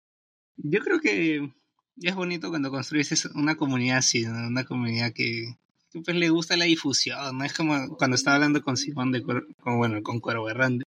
O sea, o sea, también es como que su chamba es, es como la de ustedes, ¿no? O sea, él, él no le, como que le gusta mucho la, la difusión de géneros underground, ese es su nicho, es su, su submundo de él, o sea. Claro. Sí, lo que nos pasa mucho con el público que tenemos es que eh, nos empieza a seguir mucha gente que viene por X tema que escuchó de un opening de anime y quiere que hablemos de esa banda. Eso, eso pasa mucho, pasa muchísimo. Y por ahí nosotros no tenemos ni idea porque no consumimos eso, ¿viste? Pero es muy gracioso. Ah, también es a lo que apunta un poco el nicho, ¿no? O sea, vos pones música asiática y es como que si- no es K-pop, pues, Es Japón. Y si no es Japón, Corea. En fin. Ahí termina así. Yo creo que también, como vivimos al otro lado del mundo, a nosotros lo que nos llega es lo más Sí, es- superficial, ¿no? O es o por el K-pop porque es remasivo o es por o es la música japonesa así rock alternativo porque está en los openings de anime. Claro, yo, yo me acuerdo cuando estaba en, en secundaria, como que llegó un poco ese fenómeno. No recuerdo si sería K-pop o J-pop, pero habían esas bandas así.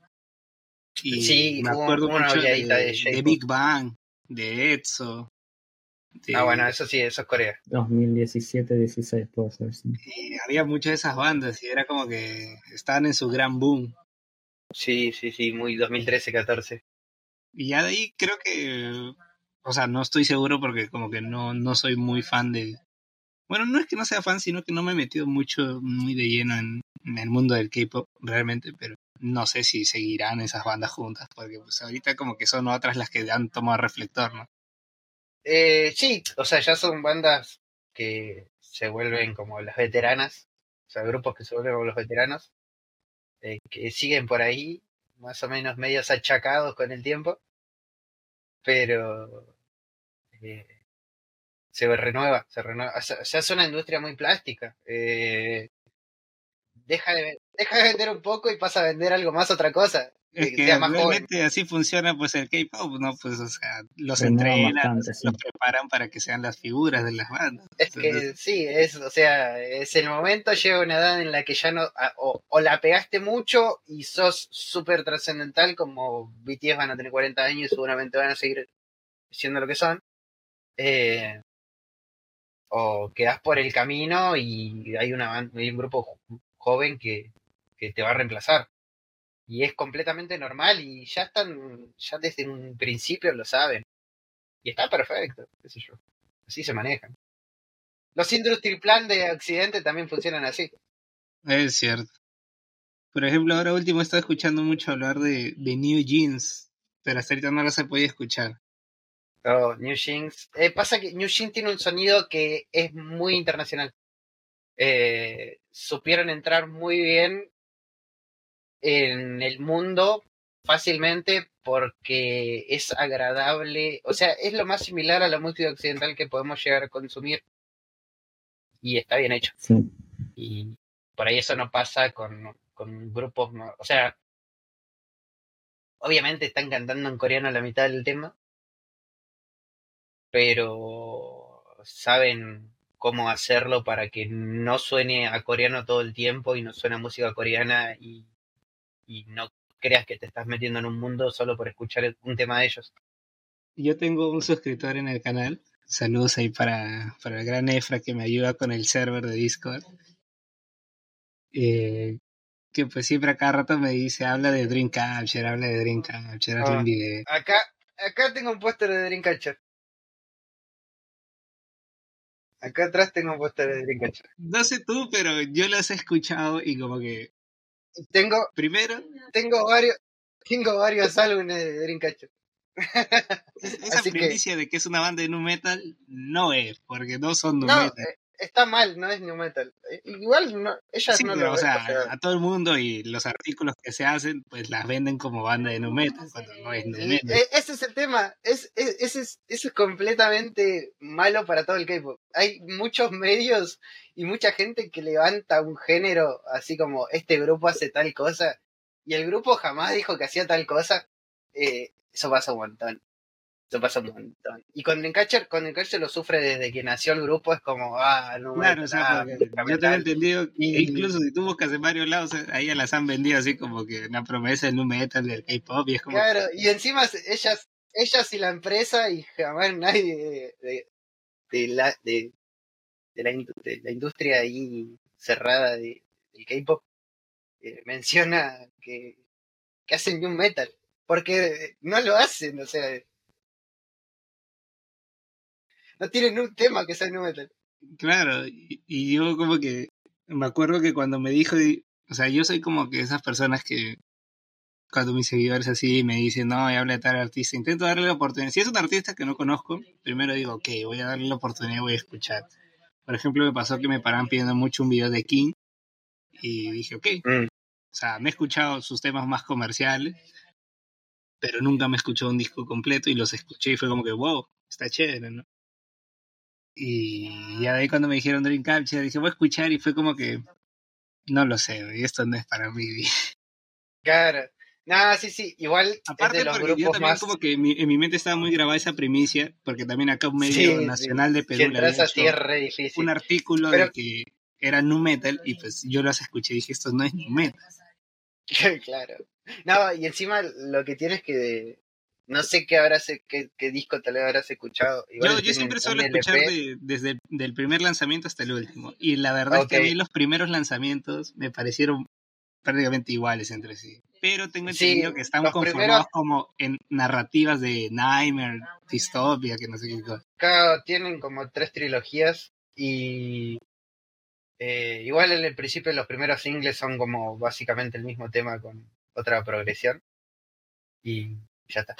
Eh, pero va medio por el lado de eh, canción épica de anime, pero en coreano. Claro, ahí está. O sea, yo lo vendería así y queda. Eh, pero esos son los primeros temas. Después sí va siendo muy variado. eh, va- tiene mucha variación. Mucha, mucha. Pero creo que pasa con cualquier grupo de K porque no se puede encasillar tanto un, en un estilo solo porque... Sí, o sea, a mí los primeros lanzamientos Aburre. fue como que me pareció la misma cosa, pero con una diferente progresión. o sea. Claro, por ejemplo, creo que es el segundo... El segundo EP o el tercer EP, por ejemplo, el primer tema sí es así medio... o Su sea, intro. Todo- todos los discos tienen su intro.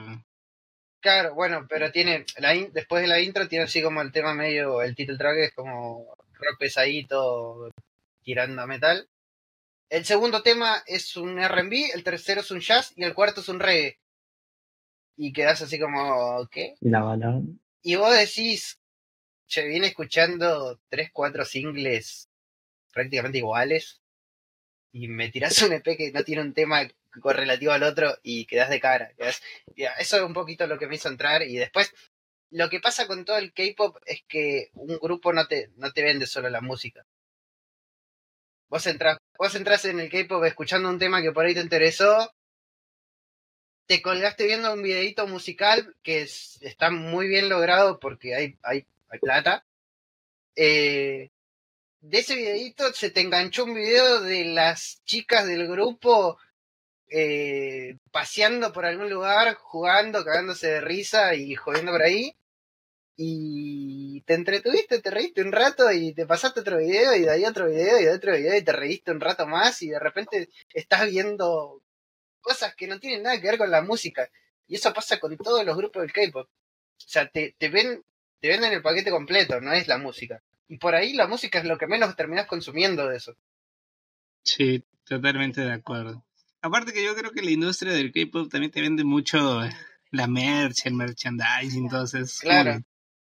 Eso es que te va saca por ahí. mucho dinero, porque tienen, a mí me estresa mucho sus categorizaciones en cuanto a al mini álbum, al mini EP, el EP, Ah, sí, álbum, es el mini single, el Esto álbum single. es como que tiene mucha edición al pedo, porque Ay, yo digo, pero esto es un EP nada más, ¿por qué lo llaman mini álbum? Entonces, entonces es rarísimo. Sí, igual lo del mini álbum es más viejo que. Pero sí, es como que para no poner EP te ponen mini álbum. Es como- Y, y, y este es especial mini álbum porque. No sé, porque en vez de. Claro, porque, porque tiene los temas en inglés, qué sé yo, o porque es un concepto más veraniego y tienen que robar de alguna manera. Y te sacan tres singles y otra cosa. Y en dos meses nos vemos. La, la industria de K-pop vive mucho de eso, ¿no? de, de todos los está bien, está perfecto, qué sé yo. A mí. A mí me sirve. Ah, De algo hay que vivir en algún en cierto punto, ¿no? Eh, o sea, yo si pudiera lo haría. si, si me generara plata. No puedo porque claramente soy argentino y soy completamente sin talento para bailar, cantar y actuar. Pero si pudiera, robaría de esa manera. Es cierto. Por ejemplo, el 22 de octubre The Weeknd se va a llevar mi plata en toda su merch. Está perfecto. Todo mi sueldo se va a ir ahí. Está perfecto. Yo estoy, yo estoy, yo me acabo de gastar, o me acabo, ya esto fue hace como tres meses, pero me compré un disco de una banda de China por Bandcamp y la banda no me responde, de la productora no me responden, mi disco supuestamente ya tenía que haber llegado al país y no sé si está en la aduana o no, así que estoy sufriendo. También tengo como que entendido que, a mí- por ejemplo, a mí me ha pasado que yo he comprado. A mí me gusta, o sea, yo soy muy fan de, de coleccionar los CDs. Yo los compro, pero no los escucho. Simplemente los abro, veo el artbook Ah, sí. y luego los pongo en mi Bueno, estante. esto de Dreamcatcher que tengo acá, no, o sea, no escuché el disco. Claro, yo, lo compro de colección porque luego lo Trae en Apple y, y la cajita está linda y listo. Eh, Y a mí me pasa que yo he pedido muchas veces de, de Estados Unidos y me compro varios discos. Y felizmente no me ha pasado nada, pero tengo entendido que como que en. Argentina a veces se retienen aduanas, creo, ¿no? Sí, eh, no es que, o sea, no es que se retiene y queda ahí, pero lo que pasa es que se demora ahí en aduana y tenés que, o sea, te tienen que enviar para que abones el impuesto del, por el ingreso al país y ese, ese telegrama que te tienen que enviar, eh, hay veces que te puede llegar al otro día, hay veces que se puede traspapelar y llegarte en un mes y así. O no llegas. Y ahí quedó tu. Triste. o no llega y quedó allá y tenés que ir a reclamar presencialmente y es, a ver, no suele pasar, depende de dónde venga el paquete. O sea, si es de Estados Unidos va a pasar o va a pasar. Eh, yo acabo de comprar un disco que viene de China, o sea, complicado. Bueno, mis estimados Jake, Germán, última pregunta. Ha sido una plática muy interesante, ¿eh? con, con emociones, con un susto de casi perder la grabación. Casi perder todo el stream. Todo el, Este, este episodio con Watts a volver uno de los episodios ya los media de, del podcast. el live de, de Brad. Quisiera que abordemos un tema que pues lleva transformando la industria ya desde pues, el último año, ¿no? ¿Qué opinan de las inteligencias artificiales y su incursión en la creación de música? ¿Creen que esto podría afectar a la industria o ya la está afectando? complicado. A veces eso me encuentro mucho en música electrónica japonesa. Mucho mm, eh, música inteligencia artificial mezclado con, con los bancos de voces, mezclado con sintetizadores que ya se venían escuchando en el mismo artista y te juntan todo eso. O sea, si venimos al caso, Hatsune Miku existe desde... Pero ya, aunque haya una persona atrás, hay veces que eso te pasa, pero te das cuenta fácil y, y si le agarras eso, la, sabes que es de inteligencia artificial, la verdad no lo escuchas.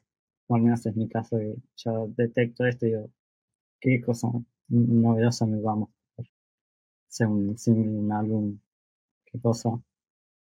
Y qué sé no lo veo tan eh, pulido todavía como para que pase desapercibido como un artista más o, o algo nuevo, digamos. a mí me parece que es algo que ya está afectando en parte, pero es muy depende del género. O sea, no, no está afectando a la música en un nivel eh, general. Y no creo que la afecte en un nivel general. Incluso eh, siento que puede ser una herramienta más, o sea, como lo fue el 808, como lo fue eh, en su momento el, o sea, el autotune, eh, puede usarse como una herramienta más. Eh, el tema es está en quién lo use mejor y quién no. Em, por ejemplo, Lil, Yachi, que sacó Lil que sacó el, el disco que tenían todas las tapas de él, todos los covers, e incluso los covers de cada canción con inteligencia artificial. Eh, medio como que lo usó de LOL, pero pero lo usó y quedó un registro y es alguien eh, eh, con, bastante repercusión. medio que si también se aplica a lo que es sonido, obviamente siento que todo lo que es artificial musicalmente es muy complicado de abordar desde hace muchísimo tiempo.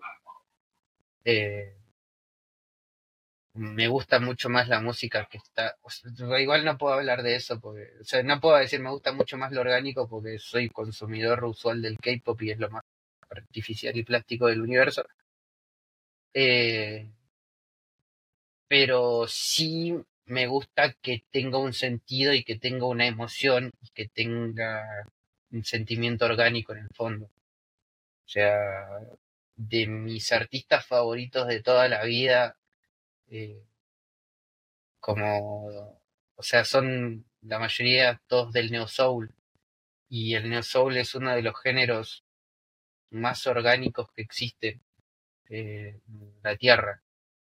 Entonces, eh, complicado, digamos, comparar eso que, que, es tan impreciso, que a veces es medio eh, errático y con tanta alma y con tantas emociones metidas por medio y creer que una, una máquina pueda llegar a, replicar eso eh, es complicado porque se, se va a notar la diferencia eh, y por eso mismo no creo que se use también para replicar ese tipo de géneros. Sí se podría usar fácilmente en electrónica, como decía Jade, se puede usar en, otros sectores que por ahí quede mejor todo lo que es eh, lo artificial. Y, siempre que se use para hacer buena música, está perfecto. No, no hay por qué negar una herramienta de progreso. Totalmente de acuerdo, ¿no? Si, si lo comparamos un poco con, con tecnologías que se ha usado en el pasado, pues muchos artistas innovaron antes, ¿no? O sea, hoy en día mucha gente habla muy mal del autotune, pero antes muchos artistas lo usaban como elemento para sus canciones, no abusaban de ello, no sé, sino como que era un añadido. Igual Tool con cada disco que hacía. Realmente el Fear Inoculum, el último disco que lanzaron no, es como que el gran wow, su gran regreso, pero yo creo que los primeros que tienen son muy innovadores. Aparte que son como que muy técnicos en lo que hacen. Y yo creo que cada herramienta es, es útil y si se sabe usar, pues se puede llegar a un resultado muy interesante, ¿no? Pero también es cierto que si esta herramienta, por ejemplo, en el caso de las inteligencias artificiales, a lo que más daño podría hacer es al mercado mainstream, nada más. Obviamente. Eh, pero es el que más sufriría, es el que más sufriría al, momento. Tampoco puede hacer mucho daño. Eh, lo que hay que saber con las industrias mainstream es que es un circuito muy cerrado de compositores. Y sería muy difícil que entren compositores eh, a introducirse simplemente con la inteligencia artificial dentro de ese círculo. Eh, o sea, no va a haber alguien que caiga con una máquina y entre a igualarse con Farrell Williams. ¿Entendés? Eh, porque no lo van a dejar introducirse al círculo ese. Simplemente. Eh, por más que sea, por más que sea alguien que por ahí produce un tema con inteligencia artificial y hace un re hit, eh, sería muy complicado que lo, que lo integren hacia el círculo de compositores y llegaría a un punto en el que terminaría siendo una especie de one hit wonder y saldrían, sí podrían salir muchos one hit wonder con, con IA, pero no alguien que permanezca eh, trascendentalmente en la historia. Muy cierto. Y, y ustedes, por ejemplo, poniéndolo en perspectiva de en el mercado asiático, ustedes que están pues más más metidos en este en este submundo que bueno para mí es un mundo completamente ajeno sí sí que yo lo trato como si fuera un mundo distinto pero simplemente es un lugar que está acá del otro lado del agua claro o sea eh, yo soy sincero, en, el mundo, en toda la música asiática, pues conozco muy básico, muy, muy tele, entonces no es, no es mi fuerte realmente. Yo soy más como que música en inglés, incluso hasta música en alemán puedo escuchar, pero nunca me he metido muy de lleno en la música asiática. Pero en este mundo asiático ya está, o sea, ya ha habido una influencia de, de todo esto de la inteligencia artificial. Eh, la realidad que en el lugar en el que te podría decir que más podría afectar, como vos decías, era el mainstream. Y creo que hoy día lo más mainstream que hay en Asia es el K-pop. Y no lo afecta en lo más mínimo porque todos los compositores de K-pop son europeos. o sea, eh, es increíble. Eh, pero así pasa. Y en la electrónica se nota igual. Hay, hay, hay cositas. cositas.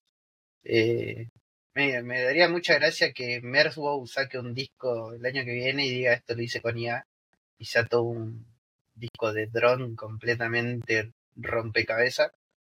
Eh, me, encantaría, eh, lo escucharía de una, pero creo que sería cosas así medias de nicho.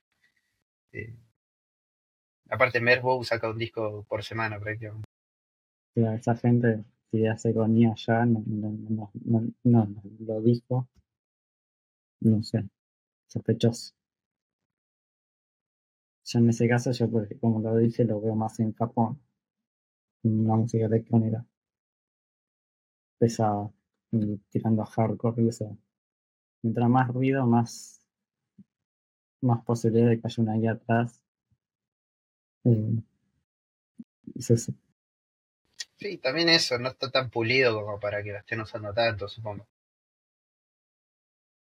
Hasta que empiezan a revivir los discos de David Bowie, pero ahora con IA. yo creo que hasta ahorita como que lo más sonado que se va a hacer con IA es pues revivir a John Lennon para una nueva canción de David. Claro, exactamente, yo creo que lo más, lo más pues pasado que están intentando hacer. Pero a ver más allá cuando en otra leyenda, ¿no? Sí, sí, no. No creo que haya algún artista que se pegue, o sea, que llegue, que, llegue al mainstream directamente trabajando así. Eh, usándolo como una buena herramienta, como hablábamos antes, o sea, qué sé yo. Eh, por así decirte. Rosalía sacó Motobami chopeando cosas, ampliando cosas completamente raras y, y que iban por, por afuera de todo lo que es el reggaetón el neoperreo y todo eso, y sin embargo hizo canciones de eso y la pegó de una manera increíble. Eh, y usó herramientas que no se usan en eso. Eh, de esa misma manera podrían usar la inteligencia artificial por ahí algo ajeno o algo medio raro en lo que no te esperarías que, entre la inteligencia artificial y, llegar al mainstream. Pero no sé, lo vería difícil y sería algo raro que perdure, incluso en Asia. O sea, esto hablando globalmente. Eh, en Asia, fuera de Japón, que están todos locos y prueban de todo todo el tiempo, yo realmente tengo, bueno, tenía en su momento un gran conflicto con Motomami. Es como un disco que, que es muy raro. O sea, yo siento que Yo siento que realmente es de esos discos que la gente a veces cataloga de muy innovador cuando realmente no es para tanto. Eh, parece, pero realmente es, o sea, si lo analizas de una manera bastante técnica, sí, sí tiene cosas. No te digo que todo el disco es lo Sí, mejor. o sea, para eso es cierto. Ya, o sea, al inicio como que yo sí me pareció un disco raro, pero lo que sí voy a decir es que cuando el disco está bien encaminado, como que la visión que tenía Rosalía, o sea, la puedes notar y va bien, pero hay temas que realmente no cuadran, que es como que muy raro. ¿Sabes qué es lo que veo también? Que cuando un disco que es, que es de un artista que puntualmente maneja un género y ese disco no te parece malo, sino que te parece raro, es porque algo bien está haciendo. Es porque algo nuevo está intentando introducir en eso que ya está creando. Sí, o sea, Eh, por ejemplo, o sea, realmente a mí me pasa que mucha gente alabó el mal querer y yo le escucho el mal querer y a mí no me parece el gran disco, o sea, es un disco de flamenco y ya, o sea, que- y yo creo que o si sea- me dan entre elegir el mal querer yo me quedo como Tomame. que- o sea, yo de los tres discos que tiene Rosalía me quedo con el primero, por lejos. Ah, Eh, Los Ángeles Azules, creo, no me acuerdo cómo se llama. Eh, mm, sí, no me acuerdo cómo se llama. Los Ángeles, tal cual. Los Ángeles Solar, sí. Y. Eh, ¿Cómo es? El mal querer, sí me parece. Un disco justo. O sea, no tiene ni más, no tiene menos. Eh, justo. Pero. No deja de ser algo que está completamente encasillado y un poco de nicho como lo es. O sea, no es. eh, es, es música folclórica, es como Sí. si. Tal cual. Pero bueno. O sea, yo también como que soy mucho de que me entero, o sea, yo yo creo que eso a todo el mundo le pasa, que nadie cree a veces lo que medios digitales masivos te dicen. O sea, si tú ves un titular de Rolling Stones, pues no vas a hacerle caso porque es Rolling Stones y pues, te da igual. sí. ¿no? Sí, como en la Pero- lista Billboard. Yo recuerdo que una vez vi, antes que saliera Motomami, un artículo de Rolling Stones que me dolió, pese a que era Rolling Stones y me daba igual, pero me dolió por la comparación que hizo. Porque supongo que lo deben haber visto por ahí de reojo, porque fue como que muy viral.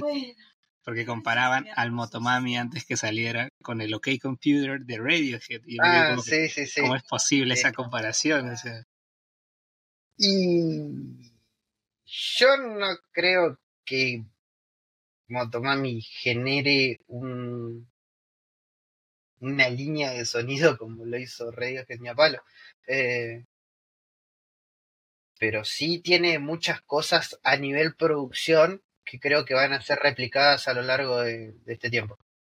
Claro, yo, yo por ejemplo con el tiempo también logré apreciar mucho de eso, pero lo que, o sea, a mí como que me, como que sí me descuadró mucho esa comparación tan, tan volada Claro, que, es que se sí, tiraron sí, sí, con sí, Radio. Es que está- O sea, yo lo que voy es que van a salir artistas y no van a decir quiero sonar como Motomami. Pero sí va a haber productores que van a tomar muchas cosas de Motomami para producir a sus artistas. Pero bueno, este 22 de octubre voy a escuchar La Fama en vivo. es, un, es un tema. Ah, ah, no me gusta la bachata, pero ese tema lo escucho. Eh, es- es- Bueno, yo realmente no soy tampoco muy fan de la bachata. El- creo que lo único que conozco de bachata es Aventura, Romeo Santos. nada más. claro. Sí, sí, sí, más o menos Esa por ahí está. me gusta y es, y es como, no sé, es raro escucharlo a The Weeknd cantando en español. Claro, con un español medio tosco, pero que no queda mal.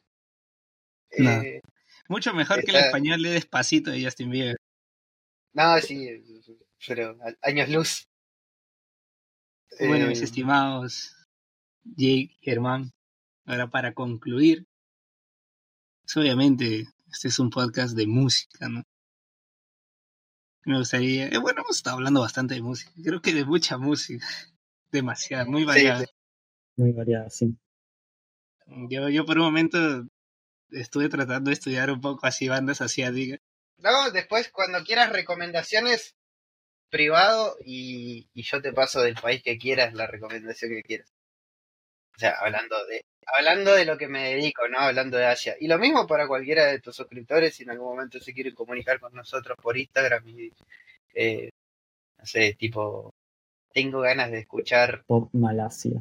claro, de pop de por allá, o, o tengo ganas de escuchar discos de electrónica que Jay lo va a instruir, o, o- cualquier cosita que, que tengan ganas de buscar, simplemente se comunican con nosotros y nosotros tratamos de responderle a todos.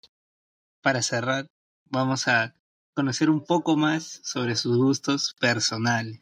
Así que vamos a cerrar con broche de oro con un pequeño top. Específicamente su Oh. top 3 de artistas o bandas favoritas que tengan, de la actualidad, de toda su vida, como ustedes deseen, y una canción Oh. favorita de cada uno de estos. ¿De Asia o de todo también?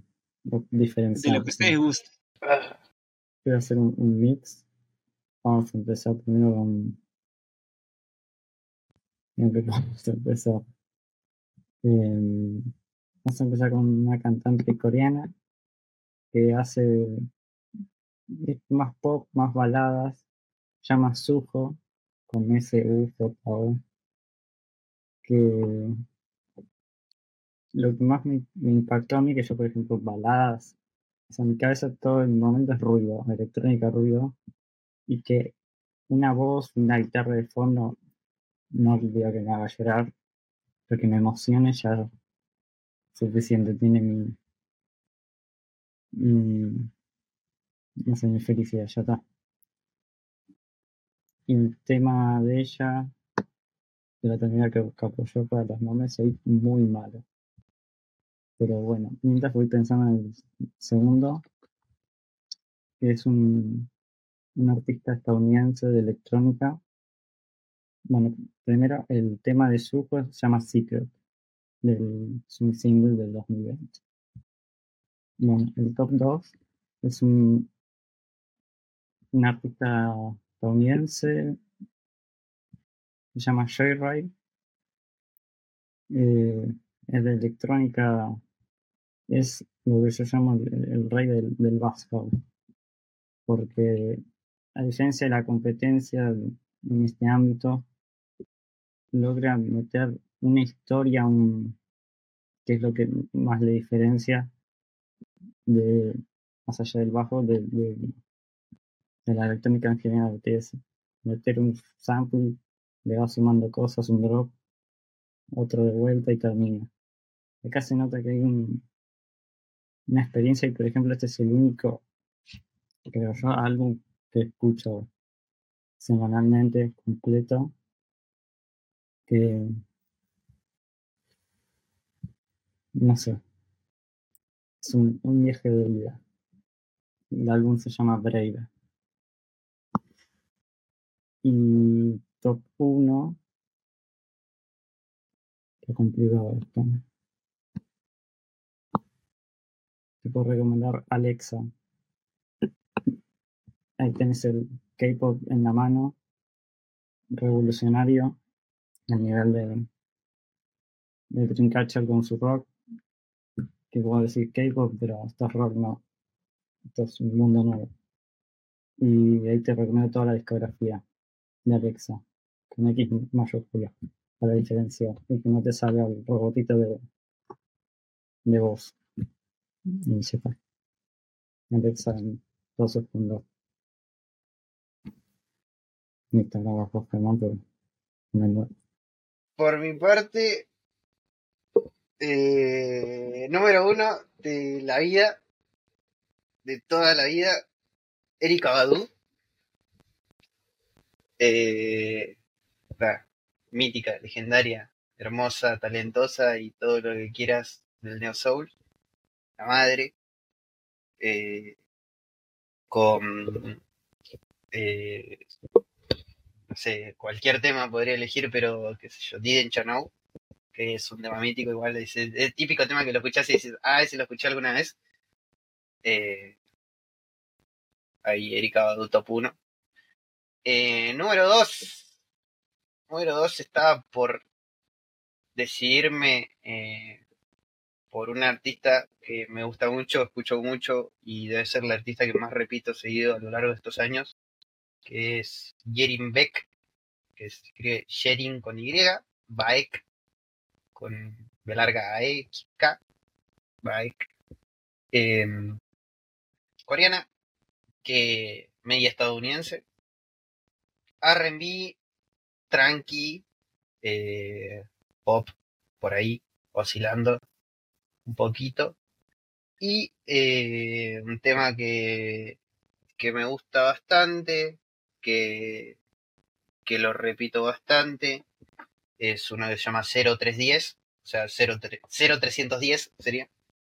Eh, no, medio viene por ahí, ese disco, o sea, tiene una narrativa ella en general en, su, sus álbumes eh, que te destroza. O sea, básicamente si me, son discos que si te agarran en cierto punto de tu vida, pasando ciertos momentos, te, te, pegan un poco.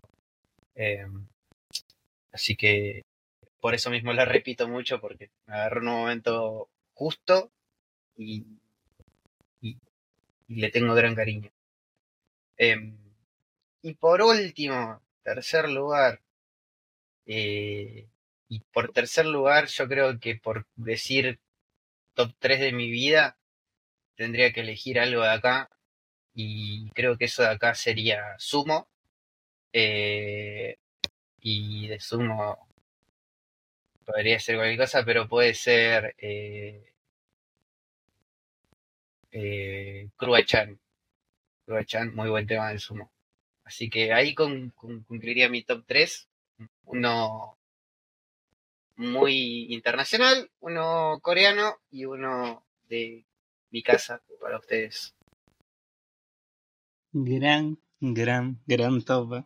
Definitivamente escuchan bastante música variada, no lo puedo, no lo puedo negar.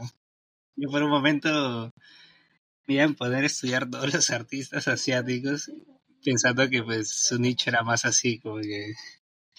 Pero quién diría que, o sea, escuchan de todo. Y eso es lo más chévere de la vida, ¿no? Como que no cerrarle la puerta a nada y escuchar todo y disfrutar simplemente la música. Sí. Lo que tiene, o sea, claramente nos gusta todo, pero eh, nos gusta usar la facilidad que tenemos para ubicar música que está alejada del mundo para traerlas hacia acá. No es que solamente escuchemos eso, sino que investigamos y descubrimos una forma de poder acceder a eso de manera fácil y poder traerla, que es lo que nos gusta, compartir música simplemente. Sí. Bueno, yo, yo les recomiendo que escuchen el fin de semana, les va a gustar. tengo, que, tengo que terminar esa discografía. Digo, escuché dos discos nomás. El último y el y ese cuando todavía estaba con la palmerita. Bueno, mis estimados Jay, Germán, de Watt, ha sido un gusto tenerlos acá en Estudio 505. Muchas gracias por haber aceptado esta invitación. Como les dije al inicio, pensé que era como ese tipo de entrevistas que vas y te dicen te llamamos y que acabas de avisar. Pero quién diría que sí me olvidaron avisar. Y fue un gusto, ha sido una plática muy interesante, llena de emociones, porque casi perdemos la primera parte. Sí, sí, sí. Completamente adrenalina. Ha sido un gusto y solo me queda decirles gracias y que les dejo este espacio para que digan ustedes lo que gusten y despidan este episodio. Perfecto. Primero, antes que nada, gracias a vos por, por interesarte en nuestro proyecto, eh, hablarnos.